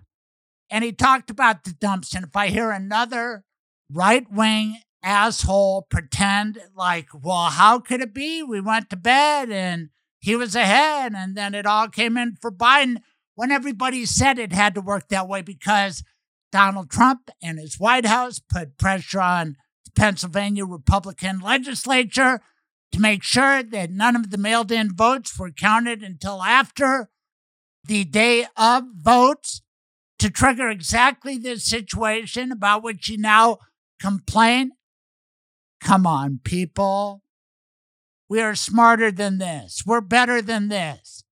Who could fall for this crap? It is a big grift and an attack on America. Vlad Putin could not do it better. And he's got most of the Republican Party convinced that the election was rigged. Way to go, you enablers. How sick is that? Let's go back to what he had to say in that ill advised Facebook talk that he gave on December 2nd. This is well after the election. Remember, he sulked and he golfed and he did all that crap. But he was unfurling his legal strategy that was supposed to culminate in the Supreme Court with Alito and Thomas, two right wing stooges, if there ever were two, to join up with his appointees, Kavanaugh, Gorsuch, Coney, and give him the victory 5 4, which he said he needed in the Supreme Court. Well, that got rightly rejected Friday afternoon, Friday evening. Thank God. But of course, that's not going to stop the Trumpsters. Now the Supreme Court has turned. It's Roberts. He's no good, I tell you. He's deep state. And they will keep triggering on the back of those 100 plus Republican Congress assholes who backed this constitutional coup, they'll say, Well, you think I'm nuts? Well, my representative, Ken Buck, supported it. So did Doug Lamborn. And we know Lauren Boebert will lead the charge when she gets in. It is disgusting.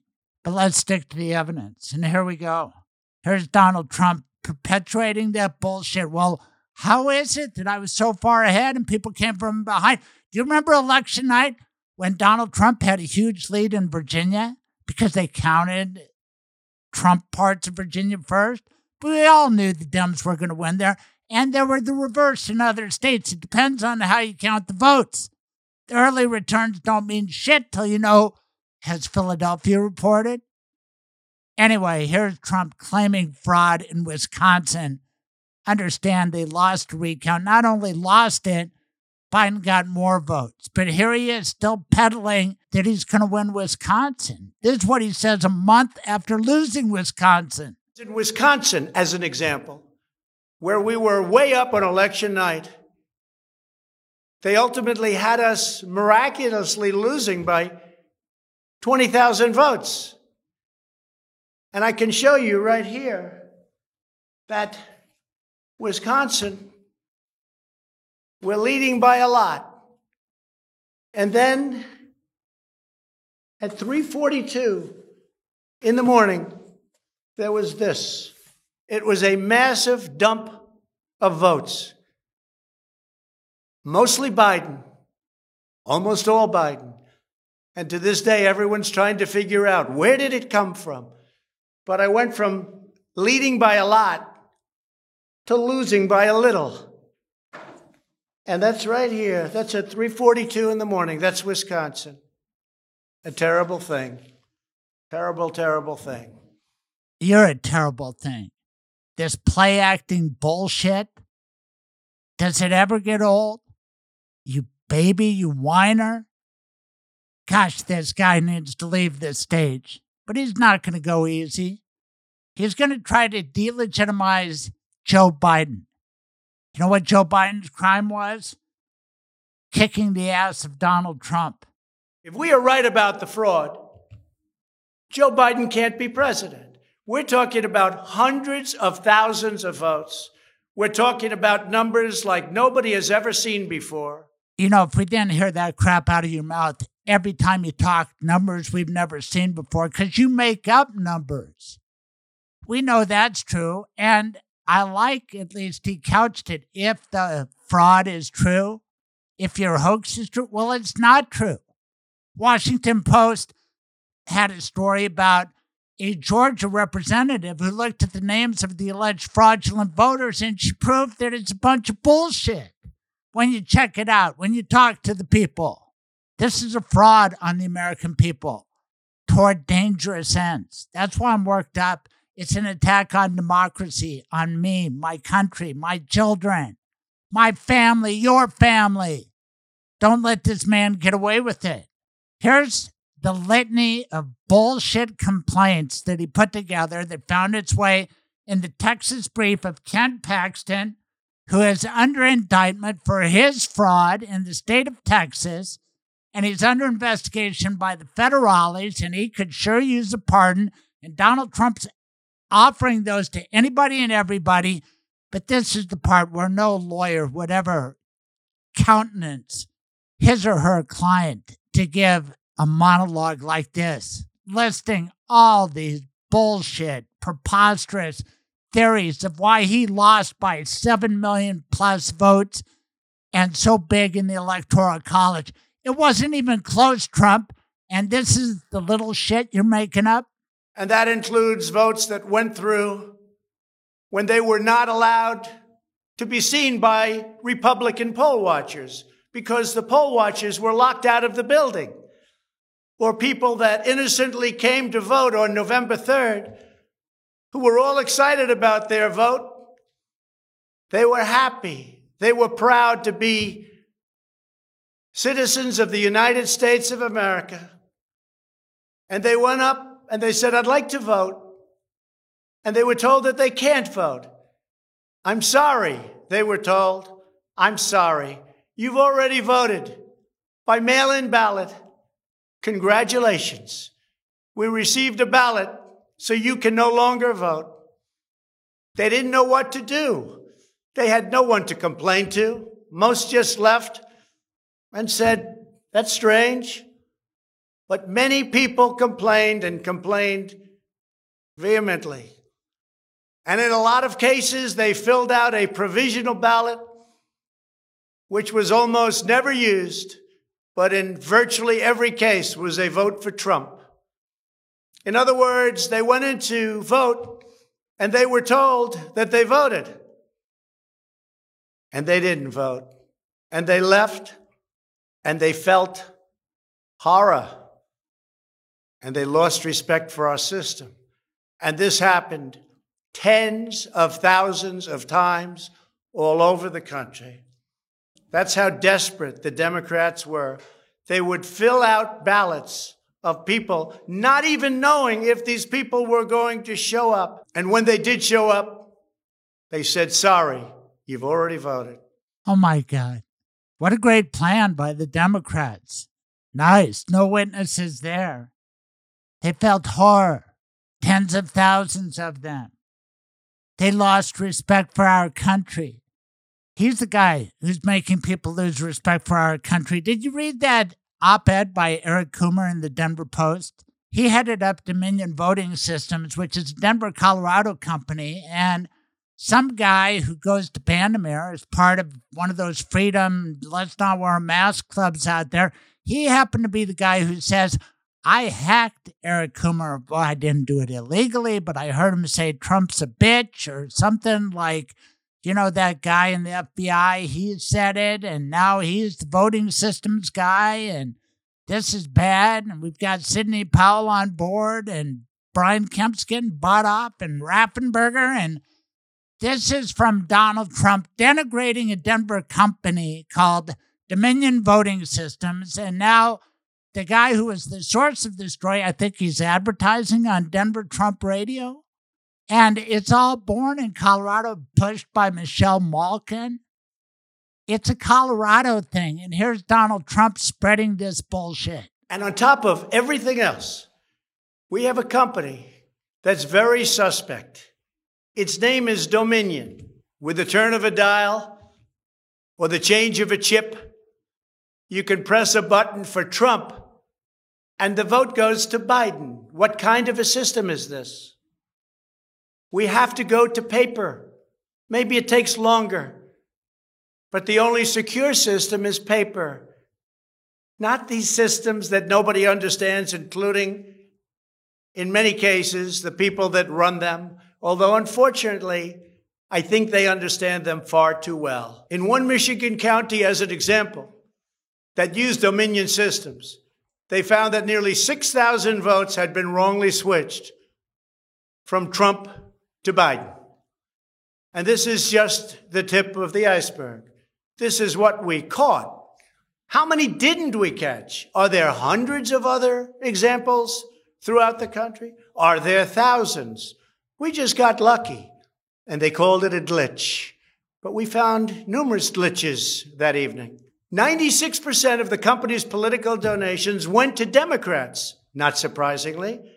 And frankly, when you look at who's running the company, who's in charge, who owns it, which we don't know, where are the votes counted, which we think are counted in foreign countries, not in the United States, Dominion is a disaster. Now, here's when it gets really stupid, which is saying something for a Donald Trump speech. But by his logic, there's no way he could have trailed Cory Gardner in Colorado because he's more popular than the Republicans. He led them to victory, so how can he be behind them in percentage of vote? I'll tell you how. The same reason so many other people came out of the woodworks to vote because we can't fucking stand you, man. We want you gone. That's why well over 80 million people voted against your ass. The tremendous success we had in the House of Representatives and the tremendous success we've had so far in the Senate, unexpected success all over the country and right here in Washington. It is statistically impossible that the person, me, that led the charge lost. Can you believe that horseshit? This guy cannot conceive that anybody running for Senate or Congress would be more popular in their jurisdiction than he would be. He is so egotistical and narcissistic and deluded. I love when he makes up people that he talks to. I can't imagine this conversation when anything like the way he relays it. The Speaker of the House of a certain state said, Sir, I expected to lose my seat. And instead, because of you and because of that incredible charge and all of those rallies, we had a tremendous victory. And everybody knows it. You were much more popular than me, sir, except I got many more votes than you did. And it's impossible that that happened. There is something wrong. I'll tell you what's wrong voter fraud. Oh my gosh. How many things are there in there that tip you off that this guy is nuts? Everybody knows it. All of the rest of us are faking. We really know he's great. And then the way he imitates his supplicant's voice, this is the right way to talk to me. You are happy. You are respectful. Yes, sir. You are more popular than me. I am so privileged to be in your presence, sir. How great thou art. Who would buy this horse shit? Too many people. And it's being fed to them by people who are smarter. I don't know if they're manipulative or they're in a cult, but it really doesn't matter because it bothers the fuck out of me. I'm sick of it. And he makes up people. I doubt that speaker ever existed. I don't trust a word out of Donald Trump's mouth, and neither should you.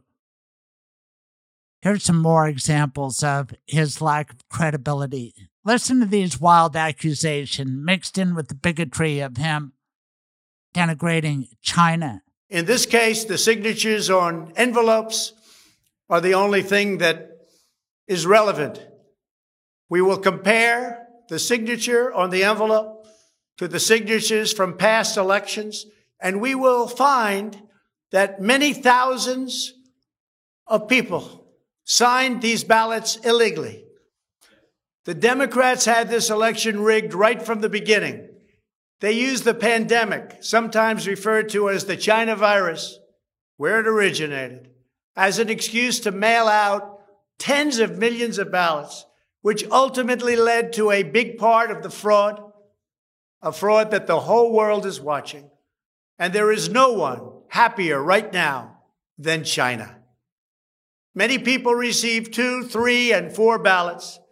They were sent to dead people by the thousands. In fact, dead people, and we have many examples, filled out ballots, made applications, and then voted, which is even worse. In other words, dead people went through a process.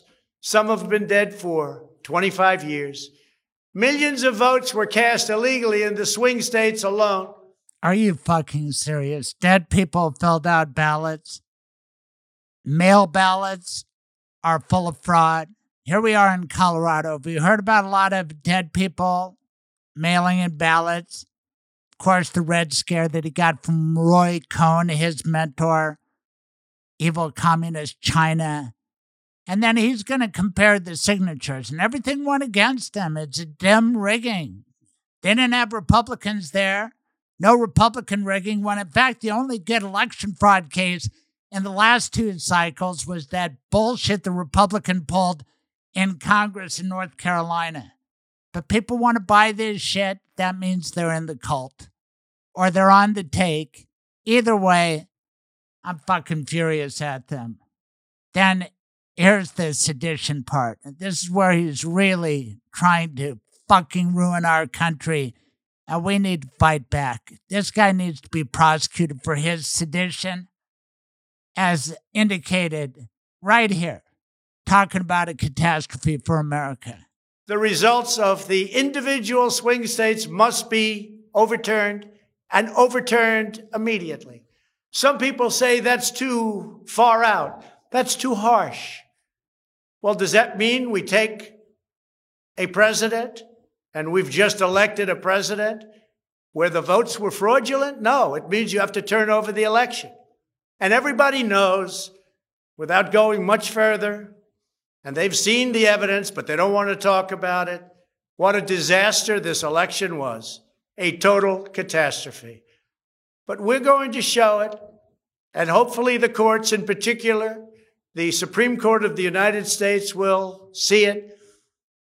And respectfully, hopefully they will do what's right for our country. Yeah, you thought that your appointees would come through. But thank God they realize they're more powerful than you. You need to exit the stage with your talk about catastrophe and trying to scare everybody and your delusional statement that everybody knows. Can any of you Trumpsters defend that? You are saying that I know that the election was rigged. I just won't say it out of my mouth. Isn't the opposite true that you know this was a fair election as Chris Krebs claimed? And to say the bullshit you are is really something that everybody knows is corrupt or you're mentally ill or you are in a cult or you want to keep your audience or you want to keep your hopes alive. You want to keep your political office. There's a time to speak out. There's a direct attack on our system. It's the big lie. Germany lost World War I. They couldn't come to grips with that, so they didn't acknowledge the loss. They said they were stabbed in the back, forced to surrender by, I don't know, was it globalists? Oh, it was non Aryans, Jews, the others, people who didn't love Germany sufficiently. It was a big lie, but people bought into it. Because when you claim that an election was rigged or a war was sabotaged, it's serious as a heart attack. That's why I'm pissed off. You should be too. Then Trump says that this is ruinous for America, says USA can't go on. Way to go. Causes civil war. Gets these attorney generals from these red states to file on behalf of the president's bullshit Texas lawsuit just rejected by the Supreme Court, the damage has been done. And fuck you to Alito and Clarence Thomas, too. Really, for giving any oxygen to it. Anybody with a legal education who gives oxygen to this bullshit, they just get special contempt from me. Here's what Donald Trump said. This was on December 2nd. Because our country cannot live with this kind of an election. We could say, let's go on to the next one. But no, we have to look also at our past. We can't let this happen. Maybe you'll have a revote, but I don't think that's appropriate. When those votes are corrupt, when they're irregular, when they get caught, they're terminated. And I very easily win. In all states, I very easily win these swing states just like I won them at 10 o'clock in the evening, the evening of the election. You bastard for lying like that. When you know you fixed the rules where the dem votes couldn't be counted till the next day. And you think we're all that stupid and everybody knows? What a bunch of terrible nonsense. USA can't live with this kind of election. Claiming that you won and that you won big that bullshit echoed by Jenna Ellis? Damn you, Jenna. Accusing people of stealing that did no such thing? Isn't that against the Ten Commandments? Bearing false witness? You can't do that on behalf of a client. This is bullshit. I'm going to call it out. So obvious in every which way. I welcome anybody who wants to refute the logic of what I'm saying come on this podcast. Let's curse at each other. Because this has gotten past the point of friendly discussion. Then always the media, the enemy of the people. He says the media knows. The New York Times knows that it was rigged election, but they're part of the conspiracy. So did Channel 9. They're all in on it, don't you know? That's the conspiracy theory that Donald Trump wants you to fucking buy. And if you do, you're gonna you're gonna be in the cult.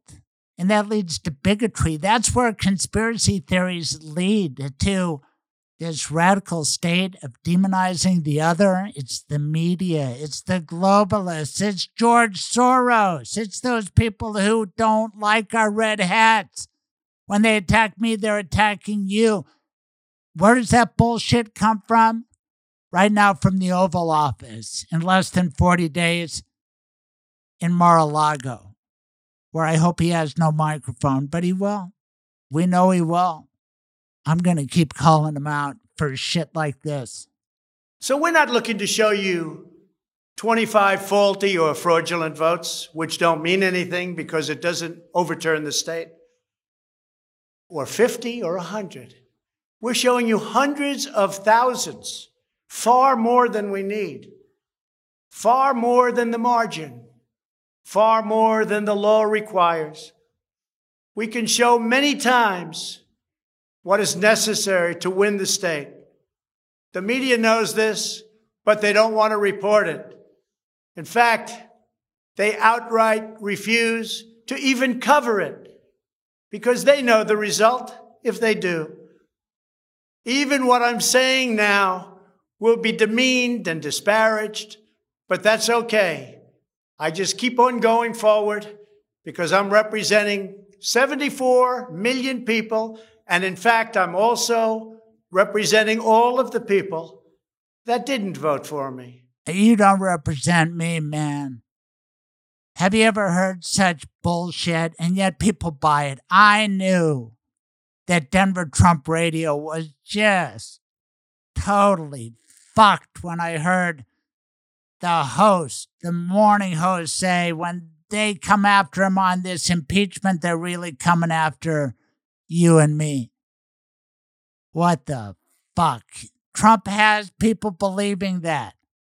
It's crazy. He can't even believe that 74 million people voted for him. It's hard for me to accept, but I accept the results of the election. I sure as shit can see why so many millions came out to vote against his ass. The mail in voting scam is the latest part of their four year effort to overturn the results of the 2016 election and it's been like living in hell. Our opponents have proven many times, again and again, that they will say and do anything to get back into power. The corrupt forces who are registering dead voters and stuffing ballot boxes are the same people who have perpetrated one phony and fraudulent hoax after another. You've been watching it now for four years. These entrenched interests oppose our movement because we put America first. They don't put America first. And we're returning power to you, the American people. They don't want America first. They only want power for themselves. They want to make money. That's why they don't want me as your president. I've been investigated from soon after I announced I was running for president. When I immediately went to number one in the Republican primary polls. The investigations never stopped. They went on for four years. And I won them all. I beat them all. Russia, Russia, Russia. The impeachment hoax and so much more. Oh my God, his greatest hits Russia, Russia, Russia. The guy was going to build the biggest building in Moscow. He had that deal with Putin and the oligarchs. And he had that shit in Helsinki with Putin where Putin said, I didn't even know he came to Russia. What a bunch of horse shit. Who could swallow that? Donald Trump has every conspiracy theory. I prosecuted the Capitol Hill rapist who raped dozens of women. We charged him with sixth and then eventually a seventh, Colorado's first DNA case. But if he was like Trump, he would say, Oh, you're accusing me of that one over there on Vine Street and the one on Ray Street? Well, I'm innocent of them both. Oh, another one. Yeah, that even proves again how you're out to get me a fourth, a fifth. Yeah, you set me up. They're all hoaxes. I'm not breaking in on women and raping them from behind and making them shower. You have one false accusation against me after another.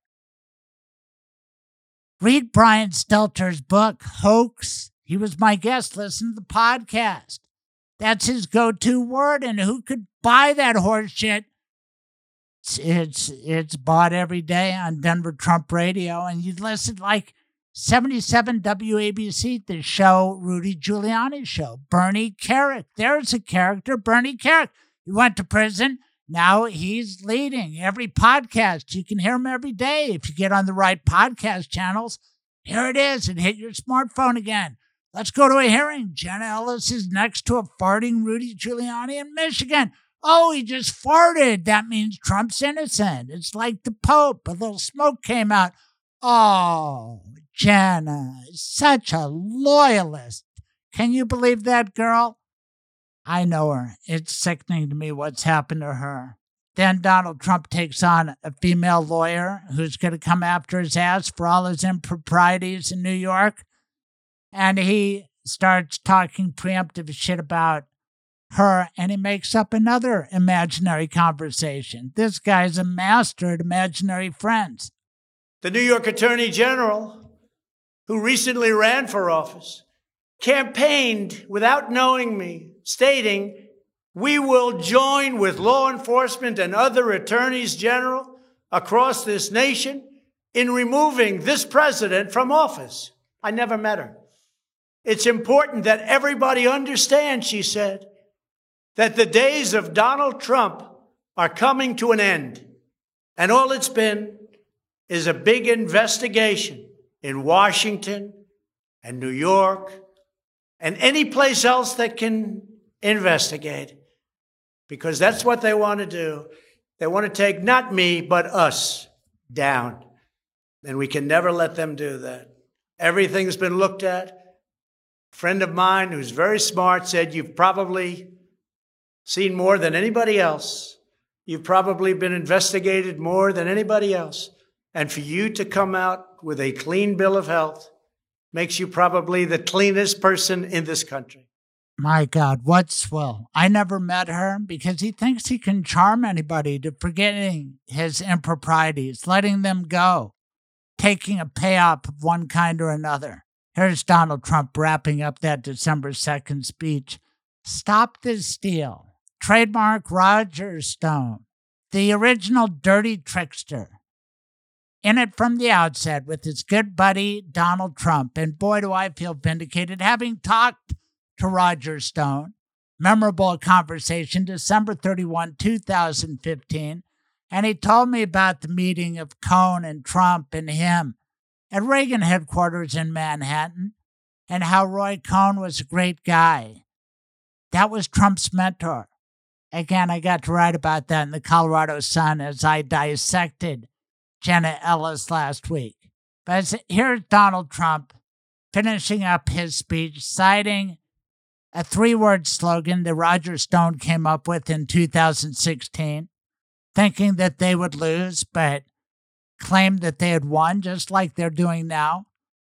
And it was a hashtag so good that they brought it back called Stop the Steal. This was all cooked up. And for the people who buy this shit, I feel sorry for you. Get smarter. Repent. All you have to do is watch the hearings and see for yourself. The evidence is overwhelming. The fraud that we've collected in recent weeks is overwhelming, having to do with our election. Everyone is saying, wow, the evidence is overwhelming when they get to see it. But really, it's too late to change the course of an election. It's too late to change the outcome. In fact, there is still plenty of time to certify the correct winner of the election. And that's what we're fighting to do. But no matter when it happens, when they see fraud, when they see false votes, and when those votes number far more than is necessary, you can't let another person steal that election from you. All over the country, people are together in holding up signs stop the steal. You said it just the way Roger Stone wanted you to. Get out of our White House, sir. Please. And stop doing the damage you're doing. But you are not going to listen to me. But I implore reasonable Republicans Anybody who, like me, was once taken in a bit by Trump, get smarter. I think I did. It's a matter of analysis. I've heard him more. I was not a Trump scholar, but now I am. And I don't like what I see. Thanks for hearing me out on this. I'm sorry I had to curse, but sometimes it's a good way to get anger out. Okay, that's it. What a show. I hope you enjoyed it. Happy Hanukkah. Thanks very much to my troubadour, Dave Gunders.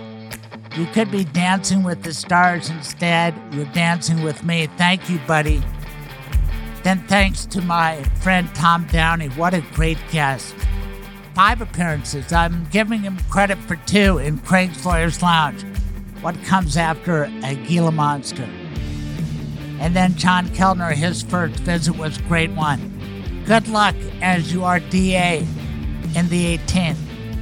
Thanks everybody for listening. Thank you to my sponsors. Have a great week. Happy Hanukkah. Thank you for listening. Tune in live every Saturday morning, 9 to noon Mountain Time. Visit thecraigsilvermanshow.com for the podcast, blog, and more. Be sure to subscribe on all major podcasting platforms to be updated when new episodes are available. This has been The Craig Silverman Show.